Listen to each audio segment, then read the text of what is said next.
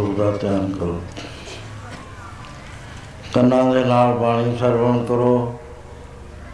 ਬੁੱਧੀ ਦੇ ਨਾਲ ਵਿਚਾਰ ਕੇ ਹਿਰਦੇ 'ਚ ਧਾਰਨ ਕਰੋ।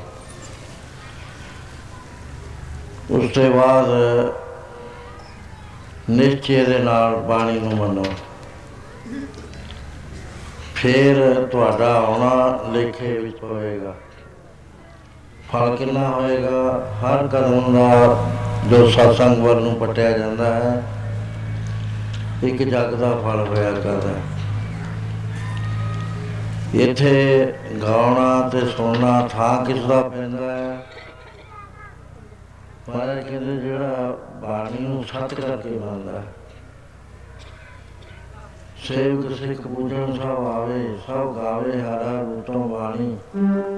ਗਾਵਿਆ ਸੁਣਿਆ ਤਿਲ ਕਾ ਥਾਏ ਭਾਵੇ ਜਿਨ ਸਤਿਗੁਰ ਕੀ ਆਗਿਆ, ਸਤ ਸਤ ਕਰਵਾ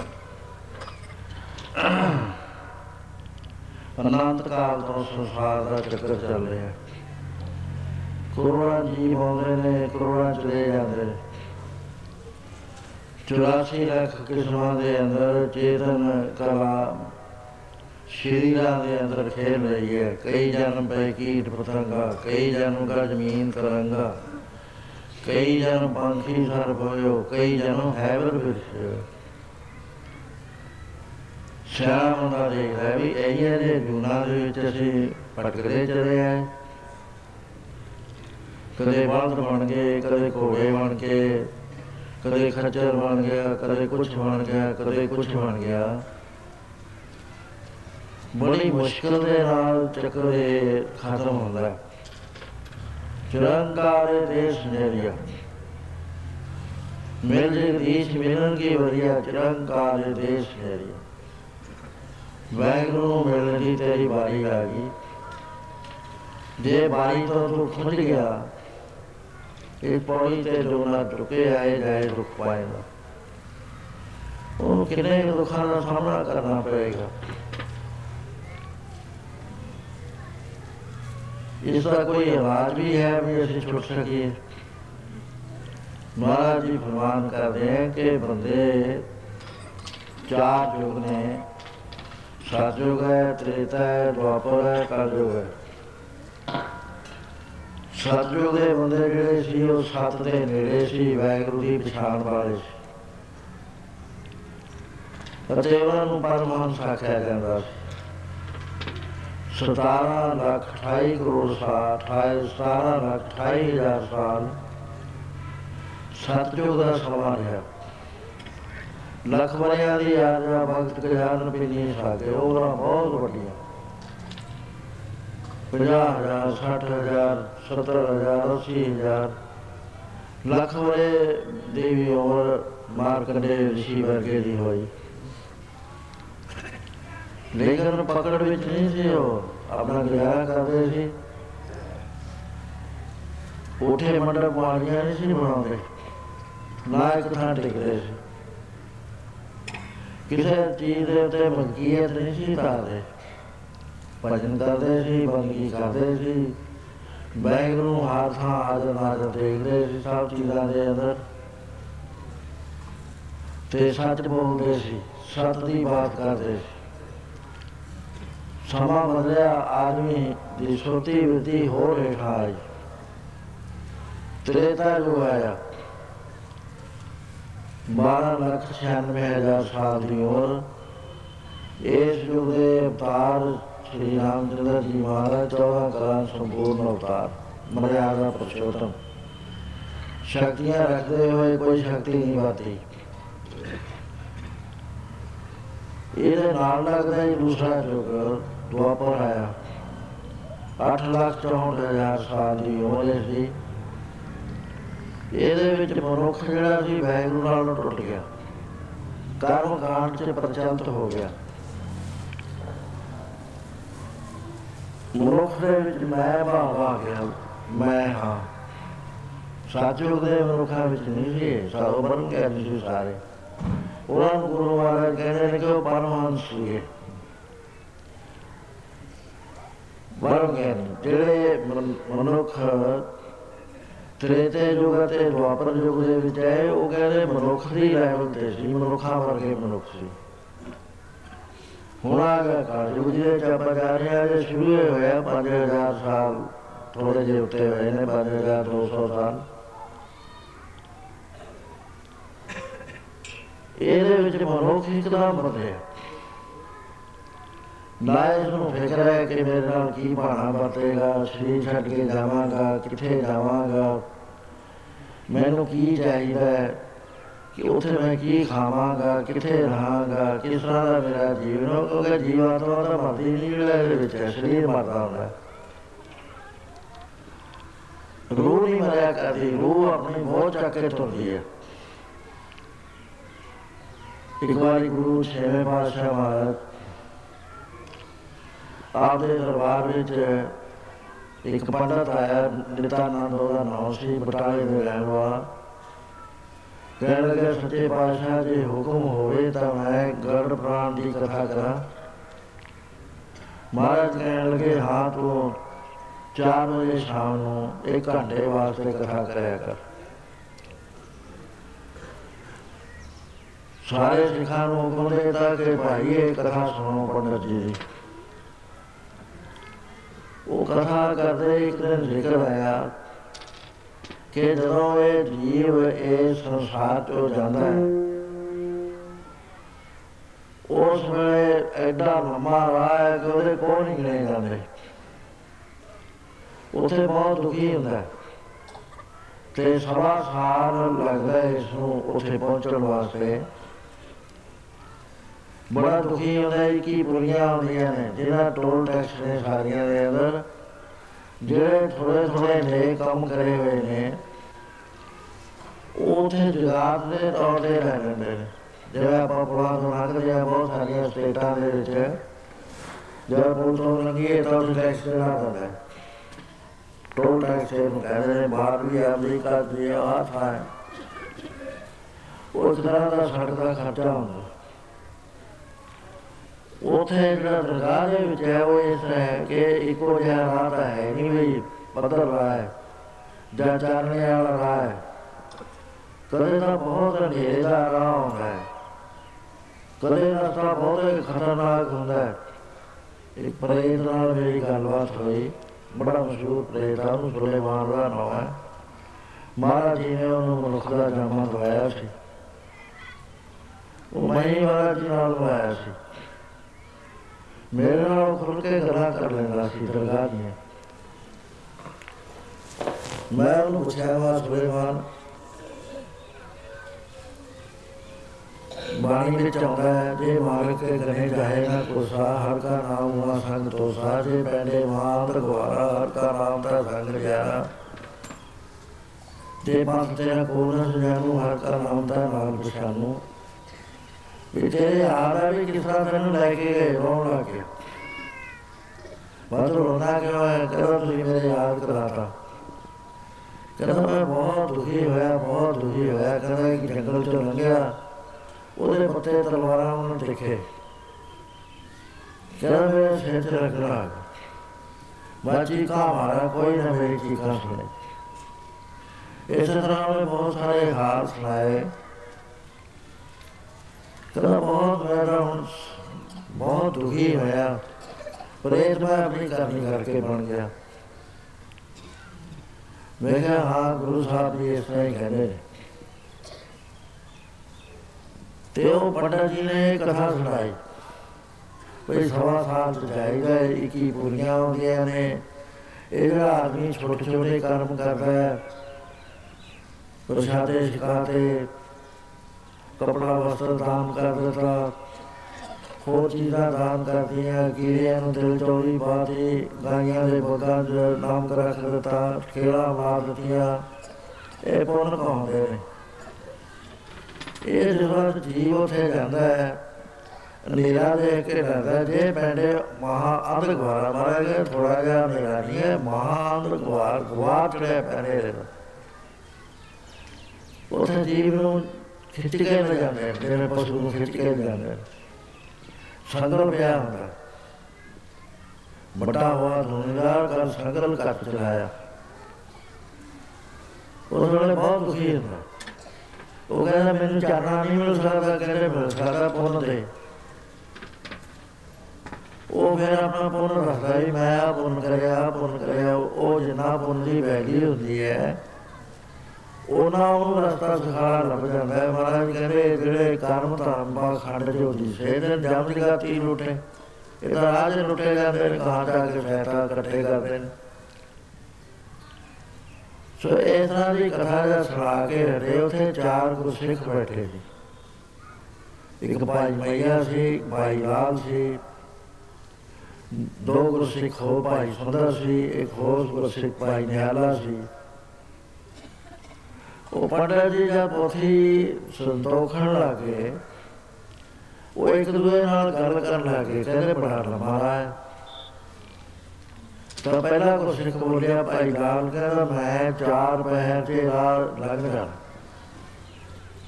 ਪੰਡਤ ਜੀ ਨੇ ਸੁਣ ਲਿਆ। ਦੂਸਰੇ ਨੇ ਕਿਹਾ ਵੀ ਚਾਰ ਪਹਿਰ ਤਾਂ ਬਹੁਤੇ ਨੇ, ਮੈਂ ਤਾਂ ਇੱਕ ਪਹਿਰ ਤੇ ਲੰਘ ਜਾਣਾ ਤੀਸਰੇ ਨੇ ਕਿਹਾ ਕਿ ਮੈਂ ਇੱਕ ਘੜੀ ਚ ਲੰਘ ਜਾਣਾ 24 ਮਿੰਟ ਚੌਥੇ ਨੇ ਕਿਹਾ ਚੁਟਕੀ ਮਾਰੀ ਹੈ ਕਹਿੰਦਾ ਆਪਾਂ ਇੰਨੀ ਦੇਰ ਚ ਲੱਗਣਾ ਪੰਡਤ ਜੀ ਨੂੰ ਬੜਾ ਗੁੱਸਾ ਆਇਆ। ਉਹਨੇ ਕਿਹਾ, ਮਹਾਰਾਜ ਨੇ ਮੈਨੂੰ ਕਹਿਤਾ ਵੀ ਇਹਨਾਂ ਸਿੱਖਾਂ ਨੂੰ ਸੁਣਾਇਆ ਤਾਂ ਨਾਸਤਕ ਨੇ ਸਾਰੇ। ਵਿਚਾਰ ਧਿਆਨ ਨਾਲ ਮੇਰੀ ਗੱਲ ਸੁਣੋ ਸਾਰੇ। ਇਹ ਤਾਂ ਗੱਲਾਂ ਹੀ ਹੋਰ ਤਰ੍ਹਾਂ ਦੀਆਂ ਕਰਦੇ ਨੇ। ਅਸੂਲ ਹੈ ਜਿੱਥੇ ਸੁਦਾਗਰ ਨਾ ਹੋਵੇ, ਉਥੇ ਕਦੇ ਵੀ ਗੱਲ ਨਾ ਕਰੋ।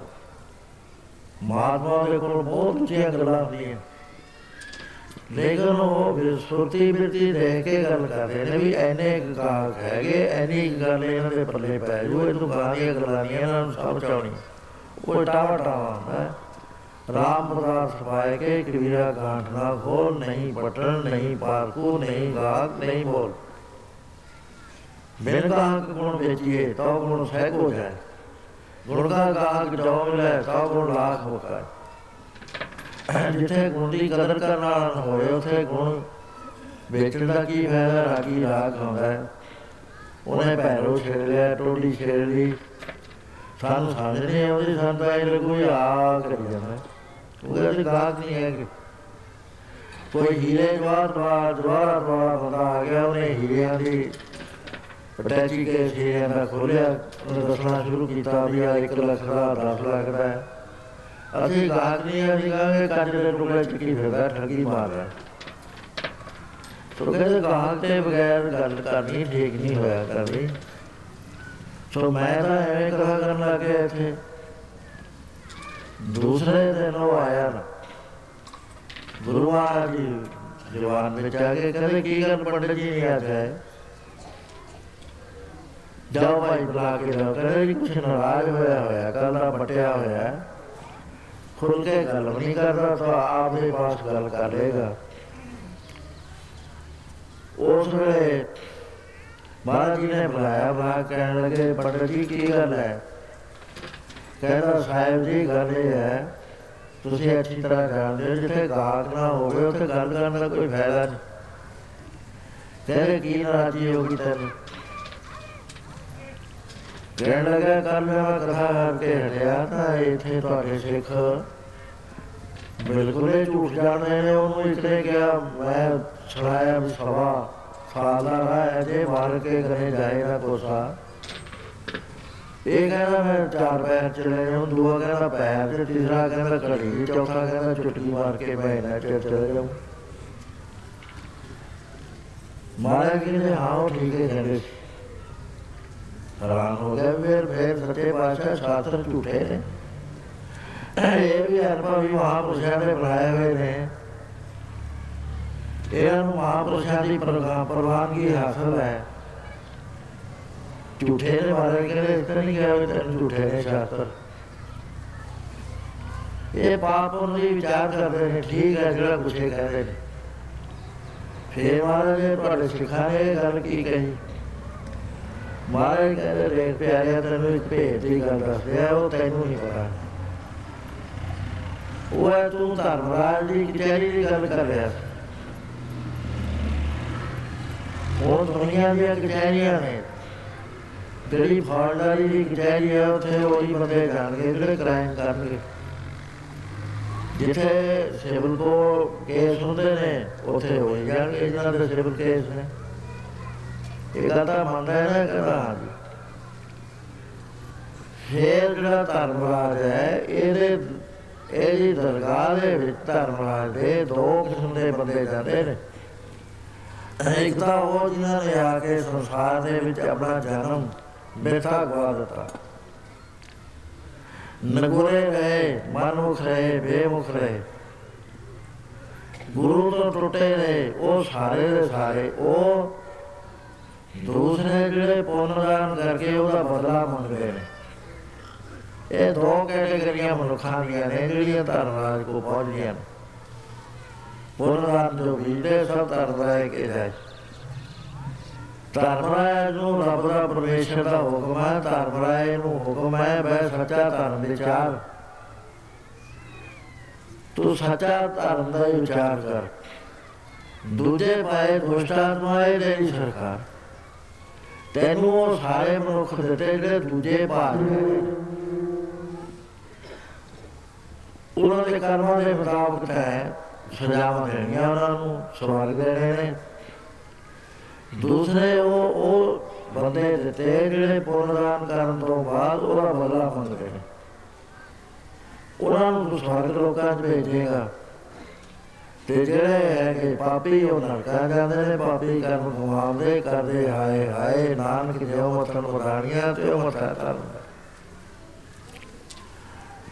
ਕਹਿੰਦੇ ਪੰਡਤ ਜੀ, ਇਹ ਗੱਲ ਪਹਿਲਾਂ ਸਮਝੋ, ਧਰਮਰਾਜ ਦੀ ਕਚਹਿਰੀ 'ਚ ਕੌਣ ਜਾਏਗਾ? ਇਸ ਰਸਤੇ ਕੌਣ ਤੁਰੇਗਾ? ਉਹ ਤੁਰਨਗੇ ਜਿਨ੍ਹਾਂ ਨੇ ਇੱਥੇ ਆ ਕੇ ਆਪਣਾ ਬੇਸਾ ਜਨਮ ਗਵਾ ਦਿੱਤਾ। ਜਾਂ ਉਹ ਤੁਰਨਗੇ ਜਿਹੜੇ ਪੁਨਰਦਾਨ ਕਰਕੇ ਬਦਲਾ ਮੰਗਦੇ ਨੇ। ਕਿਉਂਕਿ ਬਦਲਾ ਦੇਣ ਵਾਸਤੇ ਤੇਰੇ ਕੋਲ 11 ਸਵਰਗ ਨੇ। ਉਹਨਾਂ ਸਵਰਗਾਂ 'ਚ ਇਹ ਸ਼ੱਕ ਭੇਜੇਗਾ। ਬਾਕੀ ਜਿਹੜੇ ਗੁਰੂ ਦੇ ਸਿੱਖ ਨੇ, ਜਿਹੜੇ ਅਧਿਆਤਮੀ ਕਰਮ ਕਰਦੇ ਨੇ, ਉੱਠ ਕੇ ਅੰਮ੍ਰਿਤ ਵੇਲੇ ਉੱਠਦੇ ਨੇ, ਇਸ਼ਨਾਨ ਕਰਦੇ ਨੇ। ਫਿਰ ਨਾਮ ਜਪਦੇ ਨੇ, ਬਾਣੀ ਪੜ੍ਹਦੇ ਨੇ, ਨੇਕ ਕਿਰਤ ਕਰਦੇ ਨੇ, ਕਿਰਤ ਵਿੱਚੋਂ ਦਸਵੰਦ ਕੱਢਦੇ ਨੇ। ਕਿਸੇ ਦਾ ਬੁਲਾਣੀ ਚਿਤਰਵੇ ਸੱਚੇ ਦੇ ਨਾਲ ਕਹਿੰਦੇ ਆ, ਨਾਨਕ ਨਾਮ ਚੜ੍ਹਦੀ ਕਲਾ ਤੇਰੇ ਬਾਣੇ ਸਰਬਤ ਕਵਲ। ਉਹ ਜਿਹੜੇ ਉਹ ਤੇਰੇ ਕੋਲ ਨਹੀਂ ਜਾਂਦੇ, ਉਹ ਗੁਰੂ ਦੀ ਦਰਗਾਹ ਜਾਂਦੇ ਨੇ। ਉਸਨੇ ਕਿਹਾ ਵੀ, ਸੱਚੇ ਪਾਤਸ਼ਾਹ, ਮੈਨੂੰ ਪੂਰੀ ਗੱਲ ਸਮਝਾ ਦਿਓ, ਮੈਂ ਇਹ ਗੱਲ ਨਹੀਂ ਸਮਝੀ ਕਿਉਂਕਿ ਮੈਂ ਸ਼ਾਸਤਰ ਪੜਿਆ ਮੈਂ ਸ਼ਾਸਤਰ ਦੀ ਗੱਲ ਕਰਦਾ। ਮਹਾਰਾਜ ਕਹਿੰਦੇ, ਜਿਹੜਾ ਗਰੜ ਬਣਾਉਣਾ ਹੈ ਨਾ ਇਹ ਸਾਡੇ ਸਿੱਖਾਂ ਤੇ ਲਾਗੂ ਨਹੀਂ ਹੁੰਦਾ। ਜਿਹੜਾ ਗੁਰੂ ਵਾਲਾ ਬਣ ਗਿਆ, ਗੁਰੂ ਸਤਿਗੁਰ ਕਾ ਜੋ ਸਿੱਖ ਖਾਏ, ਸੋ ਭਲ ਕੇ ਉਠਾਰ ਨਾਮ ਤੇ ਆਵੇ।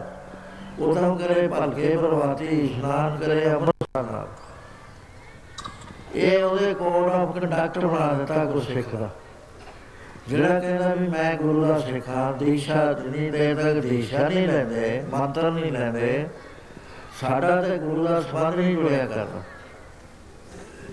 ਜਦ ਅਸੀਂ ਮੰਤਰ ਲਿਆ, ਫੇਰ ਜੁੜਿਆ। ਕਿਸੇ ਗੁਰੂ ਦਾ, ਚਾਹੇ ਰਾਧਾ ਸੁਆਮੀ ਹੈ, ਚਾਹੇ ਨਾਮਧਾਰੀ ਨੇ, ਚਾਹੇ ਕੋਈ ਹੋਰ ਗੁਰੂ ਹੈ, ਚਾਹੇ ਉਹ ਮਾਨਵ ਕੇਂਦਰ ਵਾਲੇ ਨੇ, ਜਿਹੜਾ ਉਹਨਾਂ ਦੇ ਮੰਤਰ ਲੈ ਲਿਆ, ਉਹ ਉਹਨਾਂ ਦਾ ਚੇਲਾ ਹੁੰਦਾ ਹੈ।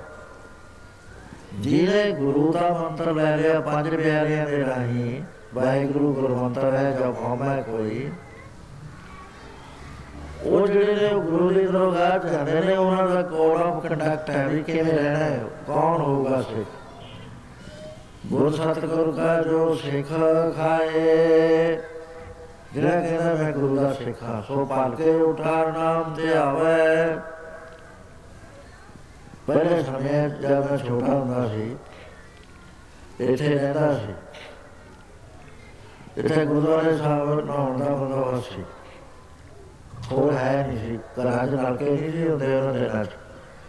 ਖੂਹਾਂ ਤੋਂ ਪਾਣੀ ਭਰ ਕੇ ਲਿਆਉਂਦੇ ਘੜੇ ਘੜੇ ਹੁੰਦੇ ਉਹ ਘੜਿਆ ਜਿਹੜਾ ਪਾਣੀ ਨਹੀਂ ਸੀ ਹੁੰਦਾ ਵੀ ਸਾਰਾ ਟੱਬਰ ਇਸ਼ਨਾਨ ਕਰ ਲੇ। ਉਹ ਇੱਥੇ ਗੁਰਦੁਆਰਾ ਸਾਹਿਬ ਆਉਂਦੇ ਸੀ। ਉਸ ਵੇਲੇ ਹੈ ਕਿ ਇਸ ਪਿੰਡ ਦੇ ਵਿੱਚ ਕੋਈ ਸਤਿਆ ਵਰਤਦੀ ਸੀ।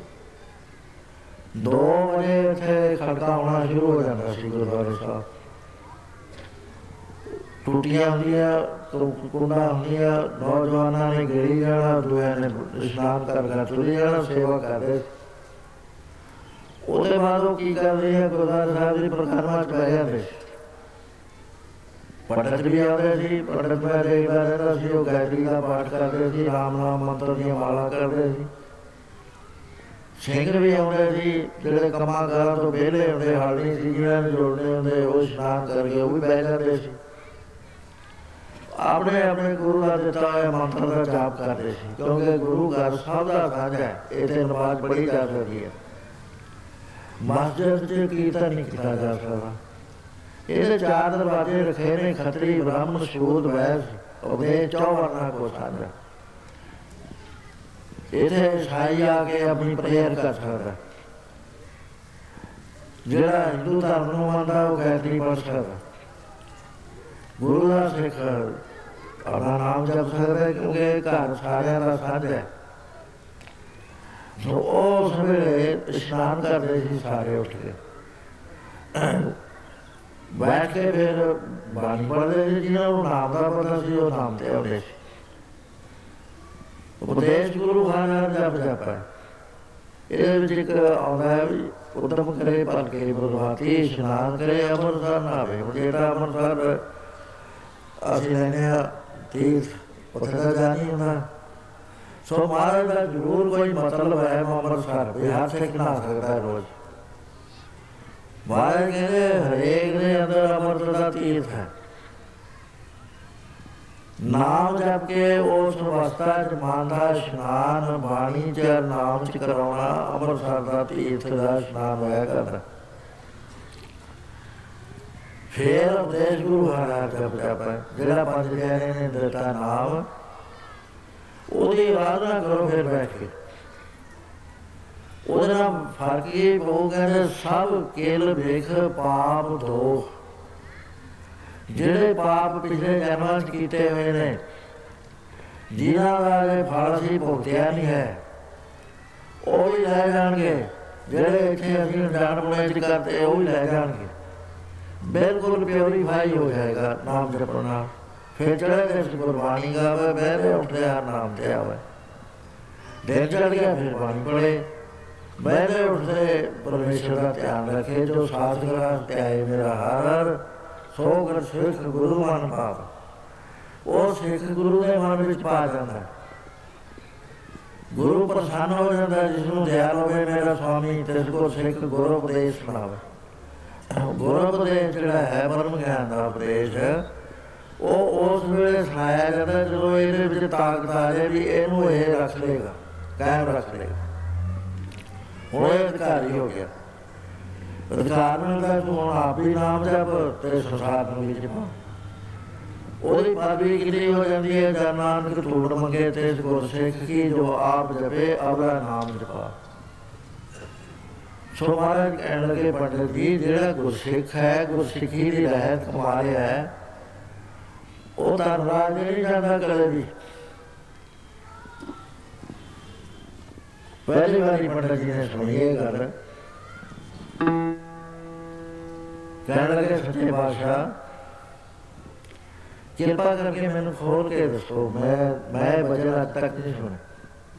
ਮਹਾਰਾਜ ਕਹਿੰਦੇ, ਪੰਡਤ ਜੀ, ਇੱਥੇ 6 ਤਰ੍ਹਾਂ ਦੇ ਬੰਦੇ ਨੇ।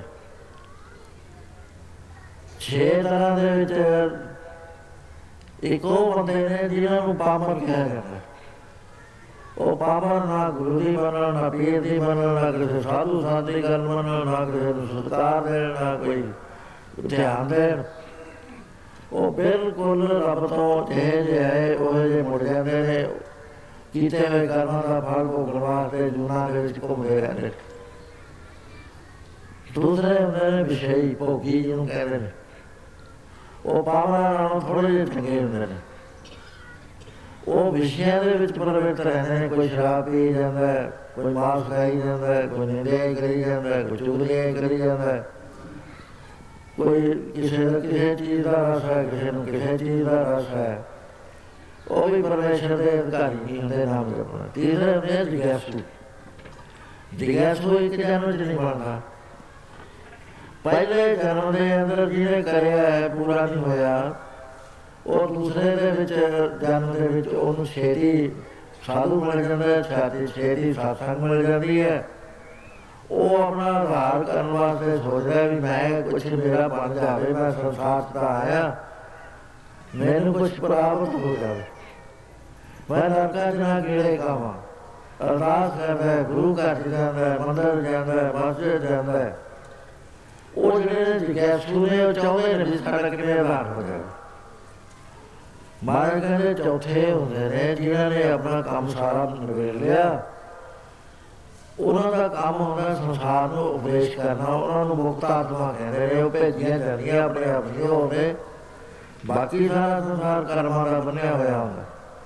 ਉਹ ਹੁਕਮ ਚਾਹੁੰਦੇ ਆ ਵੀ ਤੂੰ ਜਾ ਜਾ ਕੇ ਆ ਕੰਮ ਤੈਨੂੰ ਮਿਸ਼ਨ ਦਿੰਦੇ ਆ, ਇਹ ਕੰਮ ਤੈਂ ਕਰ। ਸਮਾਜ ਕਹਿੰਦੇ ਇਹਨਾਂ ਦੇ ਵਿੱਚੋਂ ਜਦੋਂ ਅਸੀਂ ਫੇਰ ਡਿਵੀਜ਼ਨ ਕਰਦੇ ਆ ਵੰਡ ਕਰਦੇ ਆ ਪਹਿਲੀ ਕਿਸਮ ਦੇ ਬੰਦੇ ਉਹਨੇ ਜਿਹੜੇ ਪਾਪਾਂ ਚ ਪ੍ਰਵਿੱਤ ਰਹਿੰਦੇ। ਦੂਸਰੀ ਕਿਸਮ ਦੇ ਉਹਨੇ ਪਾਪ ਦਾ ਕੋਈ ਨਹੀਂ ਕਰਦੇ ਪਰ ਪੁੰਨ ਕਰਕੇ ਬਦਲਾ ਮੰਗਦੇ। ਕਹਿੰਦੇ ਪੰਡਤ ਜੀ ਇਹ ਦੋਏ ਜਿਹੜੇ ਨੇ ਧਰਮ ਰਾਜ ਦੇ ਜਾਂਦੇ। ਨੇ ਪੁੰਨੀਆਂ ਵਾਸਤੇ ਰਸਤਾ ਹੋਈ ਹੁੰਦਾ ਹੈ, ਪਰ ਉਹਨਾਂ ਕੋਲ ਇੰਨੇ ਪੁੰਨ ਹੁੰਦੇ ਨੇ ਉਹ ਟੈਕਸ ਦੇ ਕੇ ਲੰਘ ਜਾਂਦੇ ਨੇ। ਵਾਪੀ ਜਿਹੜੇ ਨੇ ਉਹ ਧੂਏ ਤਾਂ ਹੈ ਕਿਤੇ ਖਿਚਾਏ ਜਾਂਦੇ ਨੇ ਤੀਸਰੇ ਉਹਨੇ ਜਿਹੜੇ ਭਜਨ ਮੰਗੀ ਕਰਦੇ ਨੇ, ਸਾਥ ਸੰਗ ਚਾਹੁੰਦੇ ਆ। ਲੇਕਿਨ ਕਿਤੇ ਕਿਨਾਰੇ ਨਹੀਂ ਪਹੁੰਚ ਸਕੇ ਜ਼ਿੰਦਗੀ 'ਚ। ਕੋਈ ਗਿਆਨ ਨਹੀਂ ਹੋ ਸਕਿਆ। ਉਹ ਕਹਿੰਦੇ ਜਿਹੜੇ ਨੇ, ਉਹਨੂੰ ਯੋਗ ਪ੍ਰਤਿਸ਼ਠਾ ਆਖਿਆ ਜਾਂਦਾ ਹੈ।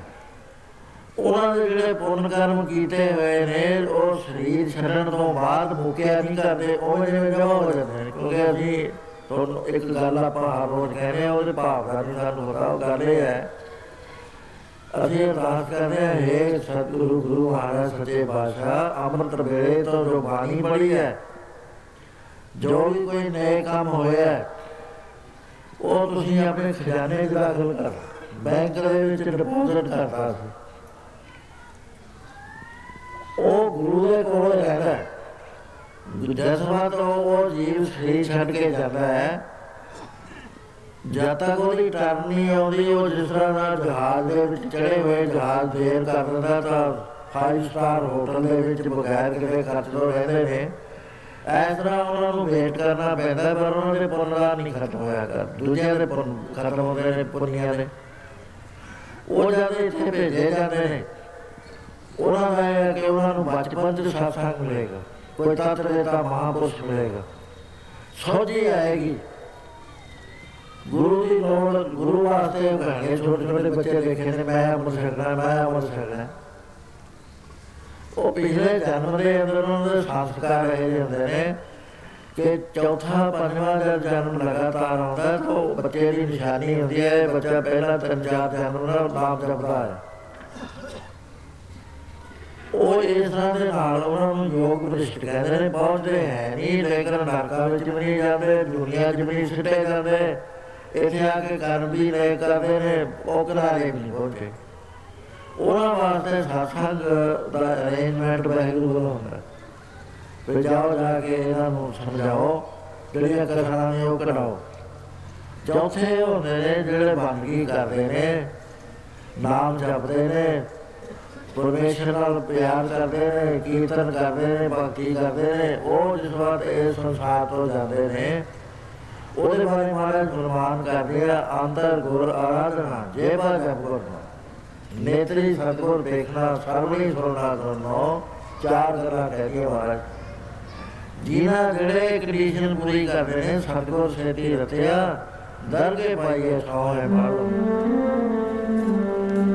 ਤਾਕੀ ਮਿਲਦਾ ਥਾਂ ਗੁਰਾਂ ਰਾਜਾ ਗੁਰਾਂ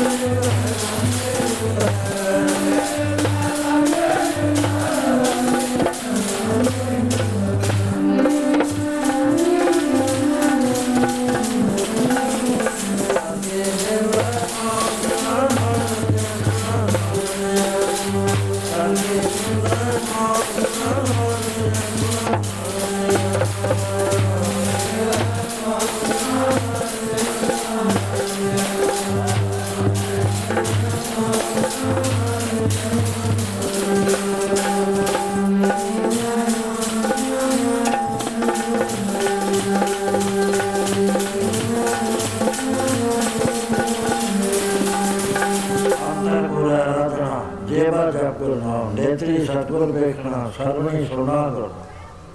ਸਤਗੁਰ ਸੇ ਤੀ ਰਤਿਆ।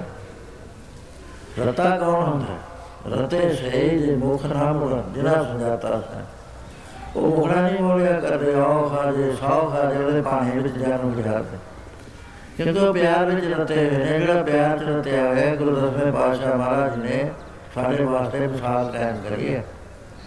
ਸਾਹਿਬਜ਼ਾਦੇ ਸ਼ਹੀਦ ਹੋ ਗਏ। ਦੋ ਸਾਹਿਬਜ਼ਾਦੇ ਛੋਟੇ ਮਾਤਾ ਜੀ ਸਮੇਤ ਪਤਾ ਨਹੀਂ ਲੱਗਦਾ ਵੀ ਕਿੱਥੇ ਚਲੇ ਗਏ। ਮਾਤਾਵਾਂ ਅਦਰ ਵਿਛੜੀਆਂ ਸਾਰਾ ਪਰਿਵਾਰ ਖੇਲੂ ਖੇਲ ਹੋ ਗਿਆ।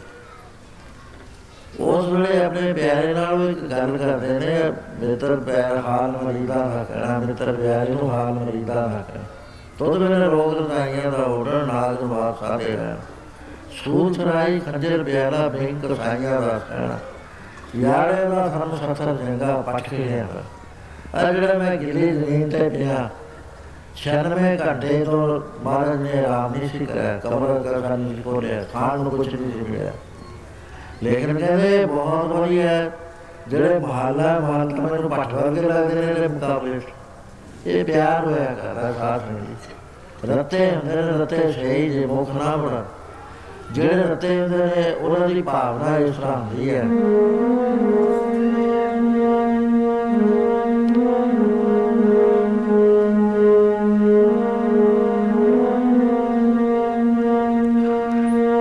ਸ਼ੀਸ਼ ਦੇ ਅੰਦਰ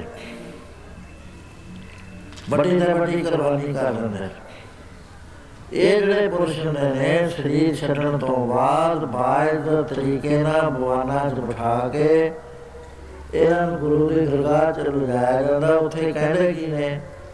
ਜਿੱਥੋਂ ਵੀ ਲੰਘਦੇ ਨੇ। ਇੱਕ ਮਾਈ ਤਾਬੋ ਹੋਈ ਆ ਉਹ ਸਾਖੀ ਹੈ ਗੁਰੂ ਛੇ ਪਾਤਸ਼ਾਹ ਜੀ ਦੇ ਇਤਿਹਾਸ ਵਿੱਚ। ਉਹ ਗੁਰੂ ਮਹਾਰਾਜ ਦਾ ਇੰਤਜ਼ਾਰ ਕਰਦੀ ਸੀ 90 ਸਾਲ ਹੋ ਗਏ ਕਸ਼ਮੀਰ ਦੇ ਰਹਿਣ ਵਾਲੇ ਉਹ ਸਾਰੇ ਜਿਹੜੇ ਦੇਵਤੇ ਸੀ ਬਾਰੀ ਬਾਰੀ ਉਹਦੇ ਕਹਾਏ ਮਾਏ ਮਾਤਾ ਤੂੰ ਮੇਰੇ ਲੋਕ ਚੱਲ, ਮੇਰੇ ਚਰਨ ਸਭ ਨੂੰ ਜਵਾਬ ਦਿੱਤਾ। ਅਖੀਰ ਬੈਕੁੰਠ ਪਤੀ ਨੇ ਵੀ ਕਿਹਾ ਬੈਕੁੰਠ ਧਾਮ ਚੱਲ।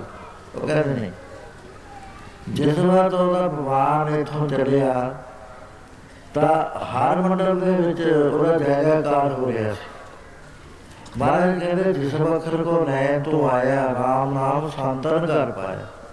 ਤੂੰ ਕੁਝ ਲੈਣ ਵਾਸਤੇ ਹੈ ਜ਼ਮੀਨਾਂ ਜਾਇਦਾਦਾਂ ਤੇਰੀ ਪਰਲਵ ਚ ਲਿਖਿਆ ਹੋਈਆਂ ਤਾਂ ਆਪੇ ਮਿਲ ਜਾਣੀਆਂ ਨੇ। ਇਹਦਾ ਵਿੱਚ ਨਾ ਖਾਰ ਹੋ ਤੂੰ। ਕੋਈ ਐਸੀ ਚੀਜ਼ ਲੈ ਲੈ यहाँ ਖਾਟ ਚਲੋ ਹਾਲਾ ਆਗੇ ਬਸਨ ਸੇਲ ਲਾਦ ਕੇ ਸਾਦਾ ਸੰਚਾਰ ਤਾਜ ਮਾਨ ਲਿਓ ਮਨ ਬੋਲ ਰਾਮ ਨਾਮ ਹਿਰਦੇ ਵਿੱਚ ਤੋ ਲਾਦ ਕੇ ਸਾਦਾ ਸੰਚਾਰ ਅਵਰ ਤਿਆਗ ਵਿਖਿਆ ਜਦ ਤੂੰ ਜਾਏਗਾ, ਇੱਥੇ ਵੀ ਧੰਨ ਧੰਨ ਹੋਏਗੀ। ਜੈ ਜੈਕਾਰ ਹੋਏਗੀ ਦਰਗਾਹ ਦੇ ਵਿੱਚ ਵੀ ਜੈ ਜੈਕਾਰ ਹੋਏਗੀ ਧੰਨ ਧੰਨ ਕਹੇ ਸਭ ਹੋਏ, ਮੁਖ ਖੋਜ ਲਾਦਾ ਕੇ ਹੋਏ।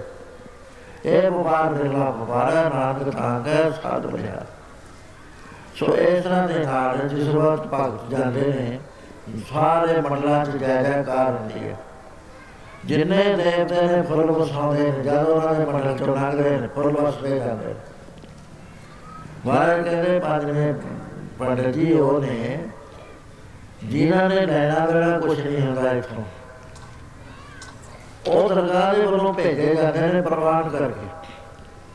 ਵੀ ਤੁਸੀਂ ਜਾਓ, ਜਾ ਕੇ ਸੋਇਆ ਮਿਸ਼ਨਾ ਤੁਹਾਡੇ ਅੱਗੇ, ਇਹ ਕੰਮ ਤੁਸੀਂ ਕਰਨਾ ਉਹ ਇੱਥੇ ਆ ਕੇ ਸੰਸਾਰ ਨੂੰ ਸਮਰਥ ਦਿੰਦੇ ਨੇ, ਉੱਚਾ ਜੀਵਨ ਜਿਉਣ ਦੀ ਜਾਚ ਦੱਸਦੇ ਨੇ, ਪਰਮੇਸ਼ਰ ਨਾਲ ਜੋੜਦੇ ਨੇ। ਉਹਨਾਂ ਨੂੰ ਕਾਰਕ ਪੁਰਸ਼ ਆਖਿਆ ਜਾਂਦਾ ਉਹ ਜਨਮਾਂ ਨਹੀਂ ਹੁੰਦੇ ਜਨਮਾਂ ਤੋਂ ਹੈ ਨਹੀਂ, ਜਨ ਪਾਰੇ ਮੁਕਾਰੀ ਹੈ ਉਹ ਪਰਮਕਾਰ ਵਾਸਤੇ ਆਇਆ ਕਰਦੇ ਸੰਸਾਰ।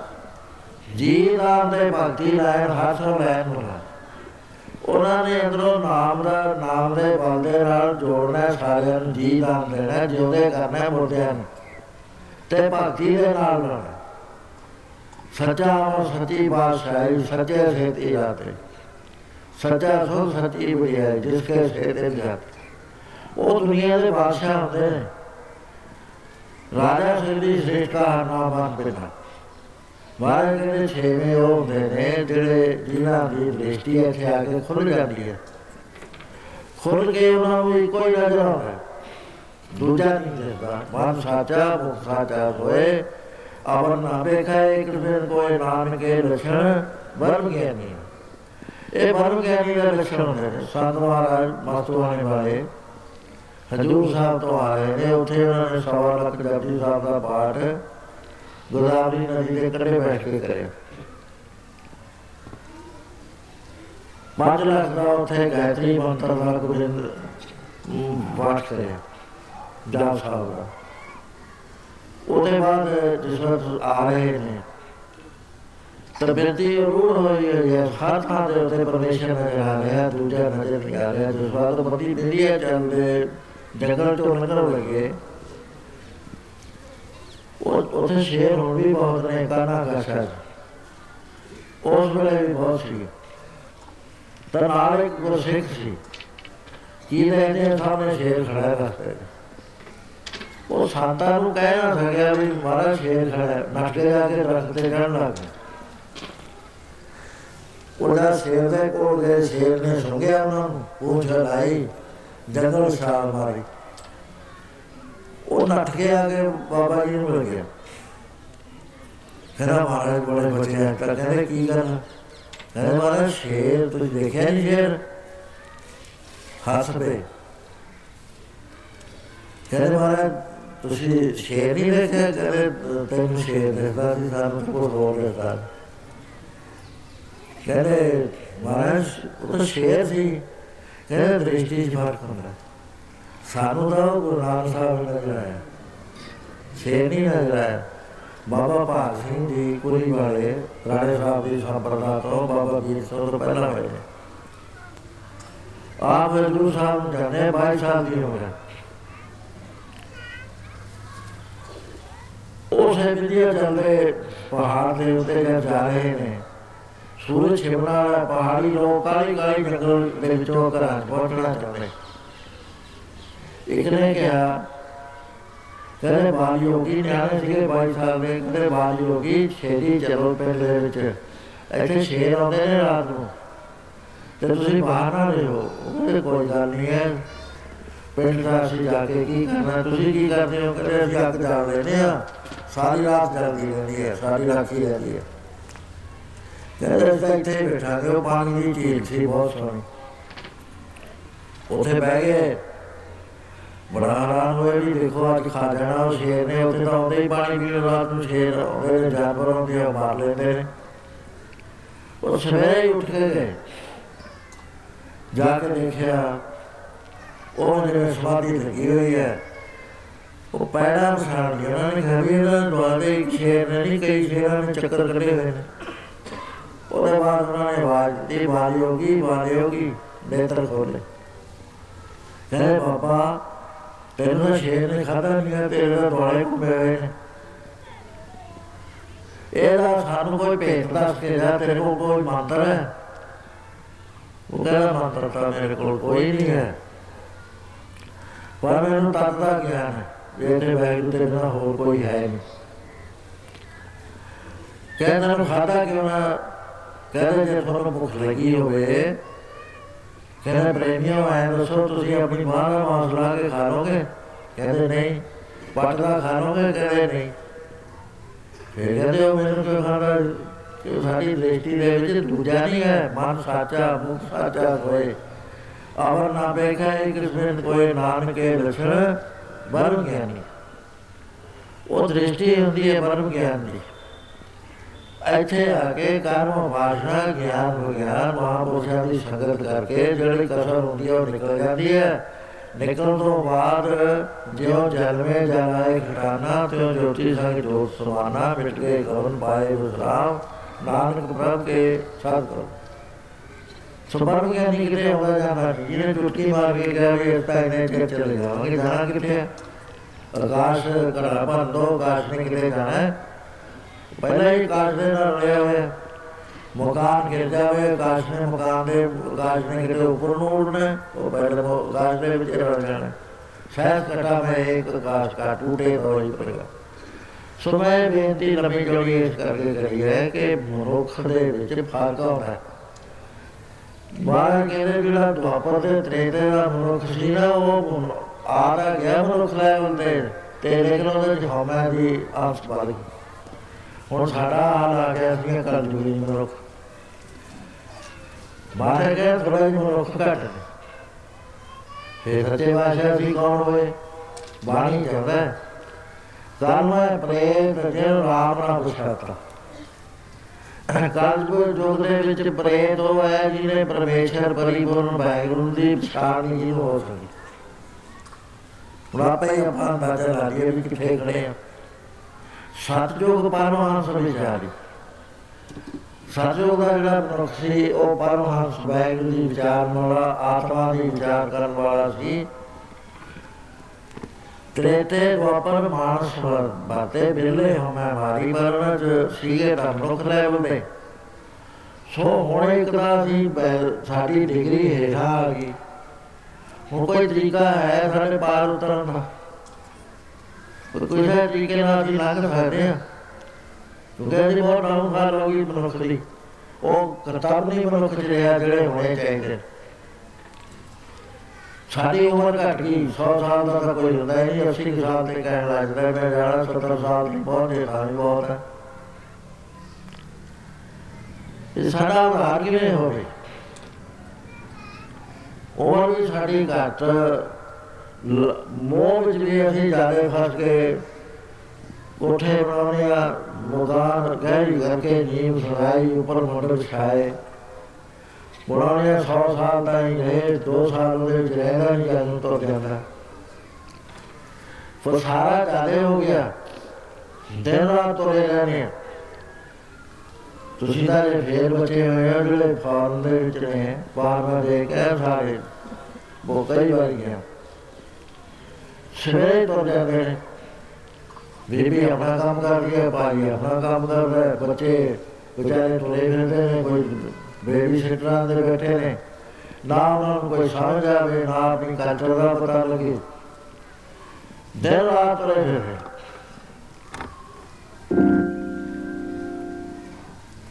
ਉਹਦਾ ਹੁੰਦਾ ਕੀ ਹੈ ਟਾਈਮ ਹੀ ਨਹੀਂ ਹੈ ਨਾਮ ਜਪਣ ਦਾ ਐਦਾਂ ਨਹੀਂ ਵੀ ਹੁਣ ਜਾਣਦੇ ਆ, ਸਾਡੇ ਹੀ ਬੱਚੇ ਨੇ ਉੱਥੇ ਗਏ ਹੋਏ, ਉਹਨਾਂ ਨੇ ਜਾ ਕੇ ਉੱਥੇ ਕੰਮ ਕਰੇ ਨੇ, ਉਹ ਇਹਨੇ ਓਵਰ ਬਿਜ਼ੀ ਹੋ ਗਏ, ਲੱਗ ਨਹੀਂ ਸਕਦੇ ਅਸੀਂ ਵੀ ਇਹਨੇ ਓਵਰ ਬਿਜ਼ੀ ਹੋ ਗਏ ਇਹਨੇ ਕੰਮ ਤੇ ਬਸਾਰਾ ਕਰ ਲਿਆ। ਹੁਣ ਉਹ ਗੱਲ ਤਾਂ ਹੈ ਨਹੀਂ ਵੀ ਘੰਟੇ ਬਦੀ ਮੈਂ ਤੁਹਾਨੂੰ ਕਹਿੰਦਾ ਵੀ ਗੁਰਦਾਸ ਸਾਹਿਬ ਬੈਠੋ, ਕਿਤੇ ਬਹਿ ਜਾ ਕਰੋ 4 ਘੰਟੇ 5 ਘੰਟੇ ਨਾਮ ਜਪ ਲਿਆ ਕਰੋ 5 ਘੰਟੇ ਕਿਹੜੇ ਬੰਦੇ ਕੋਲ ਪਿਆ ਨੇ? ਸਾਡੇ ਕੋਲ ਤਾਂ ਟਾਈਮ ਹੀ ਨਹੀਂ ਰਿਹਾ ਟਾਈਮ ਖਤਮ ਹੋ ਗਿਆ। ਹੁਣ ਸਾਡਾ ਉਧਾਰ ਕਿਵੇਂ ਹੋਵੇ? ਗੁਰੂ ਮਹਾਰਾਜ ਜੀ ਨੇ ਬੜੇ ਸਾਰੇ ਸੰਸਾਰ ਦਾ ਭਰਮਣ ਕਰਕੇ ਉਹਨਾਂ ਨੂੰ ਦੱਸਿਆ ਕਿ ਹੁਣ ਜਿਹੜੇ ਪੁਰਾਣੇ ਕਰਮ ਸੀ ਨੇ, ਜਿਵੇਂ ਉਹਨਾਂ ਕਰਨਾ ਚਾਹੀਦਾ ਬਹੁਤ ਔਖੀਆਂ ਨੇ। ਪਹਿਲੇ ਜ਼ਮਾਨਿਆਂ 'ਚ ਗੁਰੂ ਨਾਨਕ ਸਾਹਿਬ ਤੋਂ ਪਹਿਲਾਂ, ਗੁਰੂ ਨਾਨਕ ਸਾਹਿਬ ਤੋਂ ਬਾਅਦ ਵੀ ਇੱਕ ਮਾਰਗ ਸੀ। ਉਹ ਮਾਰਗ ਇਹ ਸੀ ਕਿ ਜਿਹੜੀ ਰੀੜ ਦੀ ਹੱਡੀ ਹੈ, ਪ੍ਰਾਣਾਯਾਮ ਨਾਲ, ਪ੍ਰਾਣਾਯਾਮ ਦੇ ਬਲ ਨਾਲ ਉਹਦੇ ਚੈਂਟਰ ਹੁੰਦੇ ਸੀ। ਰੀੜ ਦੀ ਹੱਡੀ ਦੇ ਅਖੀਰ ਦੇ ਉੱਤੇ ਇੱਕ ਨਾੜੀਆ ਜਿਵੇਂ ਛਪਣੀ ਦਾ ਮੂੰਹ ਹੁੰਦਾ ਹੈ ਢਾਈ ਬੋਲ ਪਾਈ ਬੈਠੀ ਹੈ। ਉਹਦੇ ਵਿੱਚ ਇਲੈਕਟ੍ਰੋਨਿਕਸ ਜਿਹਨੂੰ ਕੁੰਡਲ ਦੀ ਸ਼ਕਤੀ ਕਹਿੰਦੇ ਨੇ।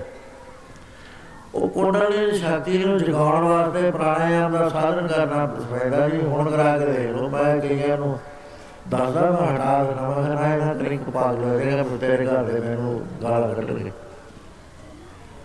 ਨਹੀਂ ਕਰ ਸਕਦਾ ਕਿਉਂਕਿ ਵਰਨ ਚਰਿਆ ਨਹੀਂ ਰਿਹਾ ਵਰਨ ਚਰਿਆ ਅਸਲੀ ਤਾਕਤ ਸੀ ਪ੍ਰਾਣਾਯਾਮ ਦੇ ਨਾਲ ਉਹਦੀ ਹੀਟ ਦੇ ਨਾਲ ਉਹਦਾ ਮੂੰਹ ਖੋਲਦੇ ਸੀ ਪ੍ਰਾਣ ਤੇ ਅਪਾਨ ਵਾਯੂ ਇਕੱਠੀ ਕਰਕੇ ਦੋਹਾਂ ਦੇ ਵਿੱਚੋਂ ਹੀਟ ਪੈਦਾ ਹੁੰਦੀ ਸੀ। ਉਹ ਜਿਹੜੀ ਸੀ ਨਾੜੀ ਉਹਦਾ ਮੂੰਹ ਖੁੱਲ ਜਾਂਦਾ ਸੀ ਪ੍ਰਾਣ ਦਾਖਲ ਹੋ ਜਾਂਦਾ ਸੀ ਇਹਦੇ ਵਿੱਚ ਰੀੜ ਦੀ ਹੱਡੀ ਦੇ ਸੁਗਮਾ ਨਾੜੀ ਦੇ ਇਹਦੇ ਵਿੱਚ 6 ਚੱਕਰ ਪਹਿਲੇ ਚੱਕਰ ਦਾ ਨਾਮ ਹੈ ਮੂਲਧਾਰ ਚੱਕਰ। ਉੱਥੇ ਚਾਰ ਪੱਤਿਆਂ ਦਾ ਫੁੱਲ ਦਿਸਦਾ ਤੇ ਰੋਸ਼ਨੀ ਥੋੜੀ ਜਿਹੀ ਲਾਲ ਦਿਸਦੀ ਦੂਸਰਾ ਚੱਕਰ ਉਸ ਤੋਂ ਉੱਪਰ ਹੈ, ਕਾਮ ਕੁੰਡਲ ਜੜ ਵਿੱਚ। ਉਹਨੂੰ ਸਵਾਦਿਸ਼ਟਾਨ ਚੱਕਰ ਕਹਿੰਦੇ ਨੇ 6 ਪੱਤਿਆਂ ਦਾ ਫੁੱਲ ਹੁੰਦਾ ਉੱਥੇ।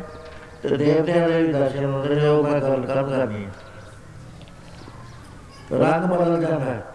ਤੀਸਰਾ ਚੱਕਰ ਹੈ, ਨਾਭੀ ਦੇ ਵਿੱਚ, ਇਹਨੂੰ ਮਣੀਪੁਰ ਚੱਕਰ ਕਹਿੰਦੇ ਇਹ ਸਾਹ ਦੇ ਉੱਤੇ ਸ਼ਿਵ ਜੀ ਦੇ ਦਰਸ਼ਨ ਹੁੰਦੇ ਨੇ।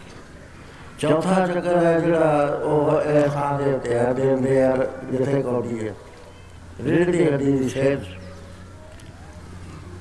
ਉਹਦਾ ਨਾਮ ਹੈ ਅਨਾਹਤ ਚੱਕਰ ਇਹ ਗਲ ਦੇ ਵਿੱਚ ਜਿਹੜਾ ਚੱਕਰ ਹੈ ਉਹਨੂੰ ਵਿਸ਼ਵ ਚੱਕਰ ਕਹਿੰਦੇ ਨੇ ਇੱਥੇ 16 ਪੱਤਿਆਂ ਦਾ ਫੁੱਲ ਹੁੰਦਾ ਤੇ ਰੰਗ ਉਹਦਾ ਪੀਲਾ ਹੁੰਦਾ ਹੈ। ਇੱਥੇ ਹੈਗਾ ਆ ਚੱਕਰ ਇਹ ਦੇ ਉੱਤੇ ਦੋਏ ਅੱਖਾਂ ਤੇ ਨੱਕ ਦੀ ਜੜ ਇੱਥੇ ਜਿਹੜਾ ਜੀਵਾਤਮਾ ਰਹਿੰਦਾ ਹੈ, ਇੱਕ ਗੁਰੂ ਦਾ ਨਿਵਾਸ ਇੱਥੇ ਹੈ ਜਦੋਂ ਗੁਰੂ ਦਾ ਧਿਆਨ ਧਰਾਉਂਦੇ ਨੇ ਇੱਥੇ ਧਰਾਇਆ ਜਾਂਦਾ।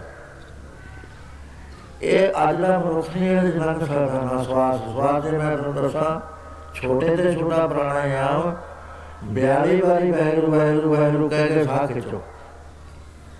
84 ਵਾਰੀ ਰੋਕੋ। 42 ਵਾਰੀ ਛੱਡੋ ਕਰਕੇ ਦੇਖੋ ਨਹੀਂ ਹੈ ਫਿਰ ਕਹਿ ਜਾਊਗਾ ਡਾਕਟਰਾਂ ਦੇ ਚਲੇ ਜਾਵਾਂਗੇ ਉਸੇ ਵੇਲੇ ਕਿ ਤਾਕਤ ਨਹੀਂ ਰਹੀ।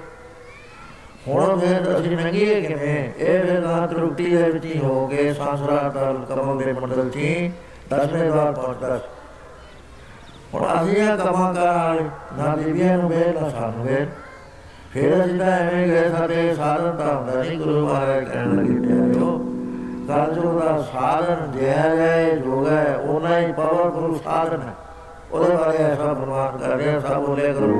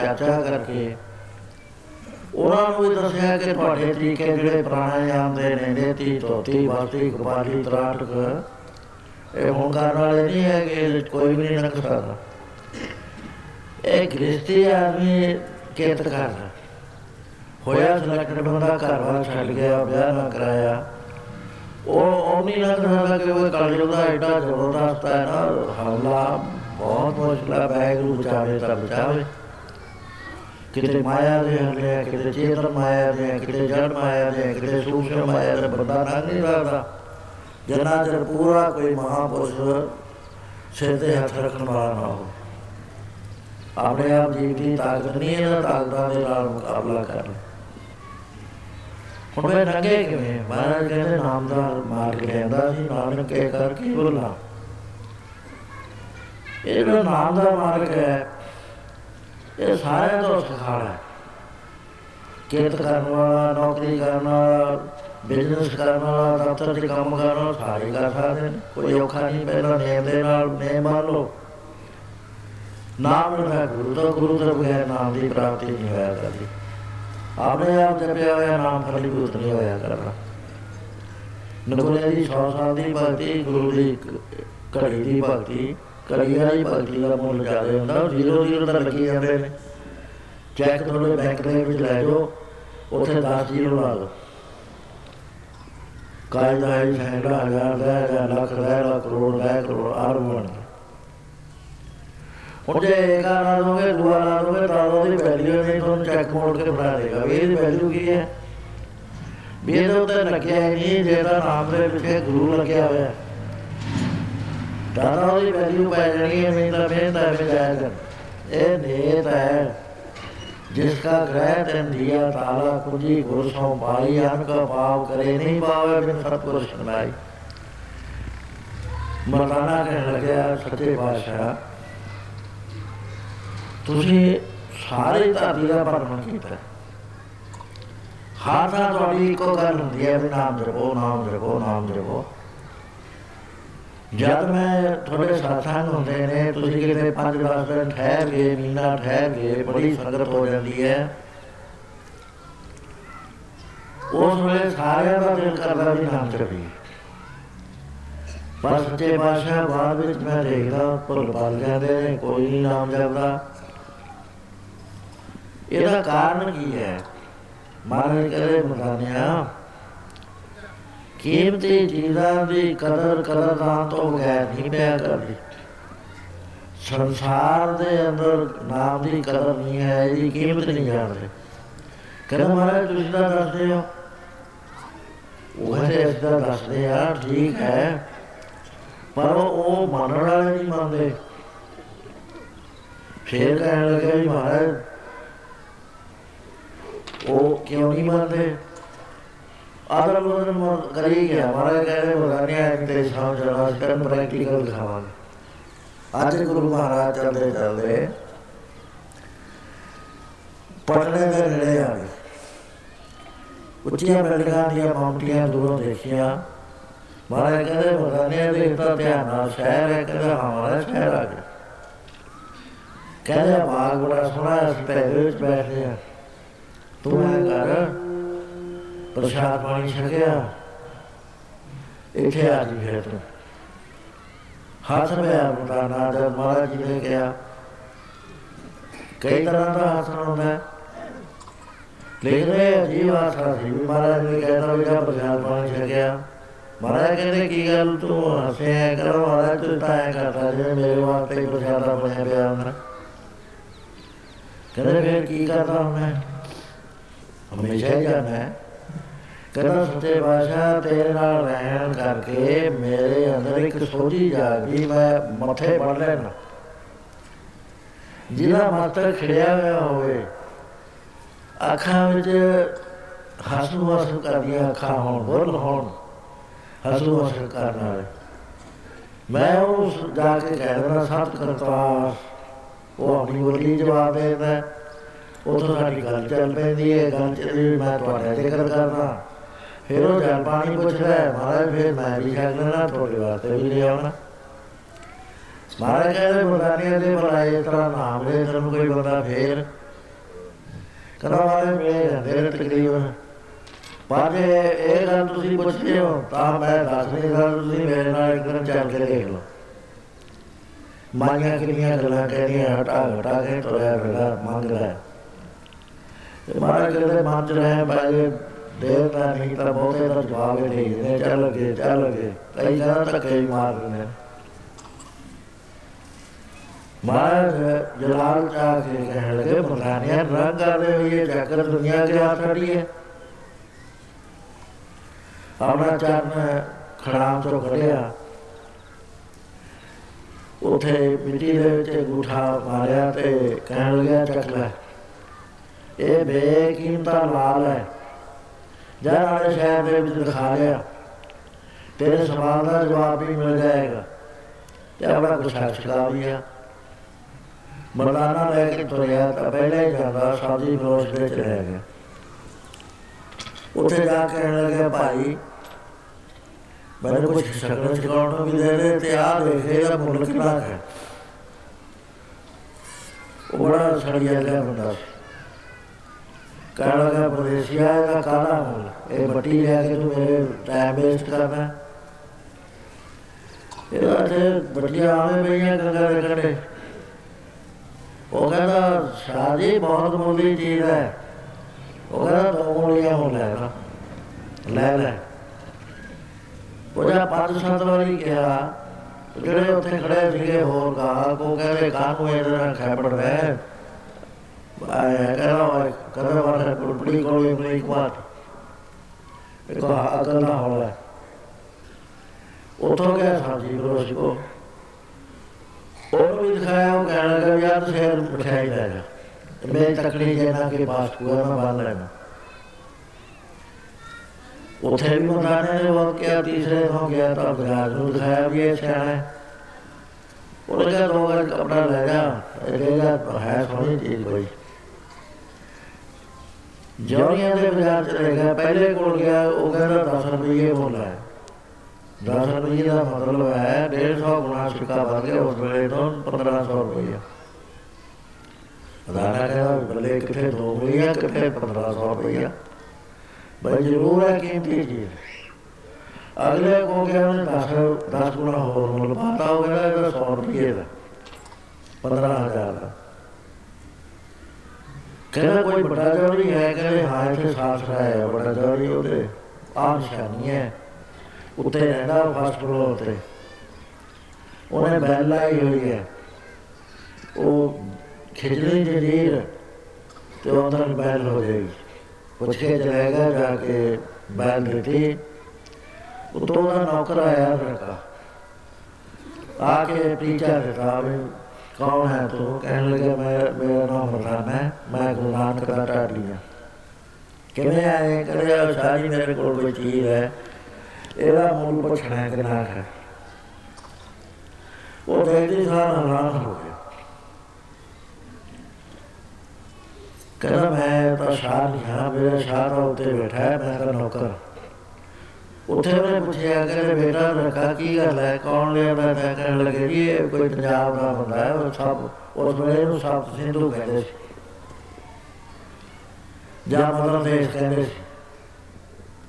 ਇਹ ਉਧਰੋਂ ਆਇਆ ਹੈ ਪੱਛਮ ਵੱਲੋਂ ਤੇ ਕੋਈ ਚੀਜ਼ ਹੈ ਇਹਦੇ ਕੋਲ ਤਾਂ ਮੁੱਲ ਦਾ ਚੀਜ਼ ਹੈ ਬਹੁਤ ਕਮਾਲ। ਕਹਿੰਦੇ ਤੈਨੂੰ ਵੀ ਇਹਨਾਂ ਚਿਰ ਹੋ ਗਿਆ ਮੇਰੇ ਨਾਲ ਰਹਿੰਦੇ ਨੂੰ।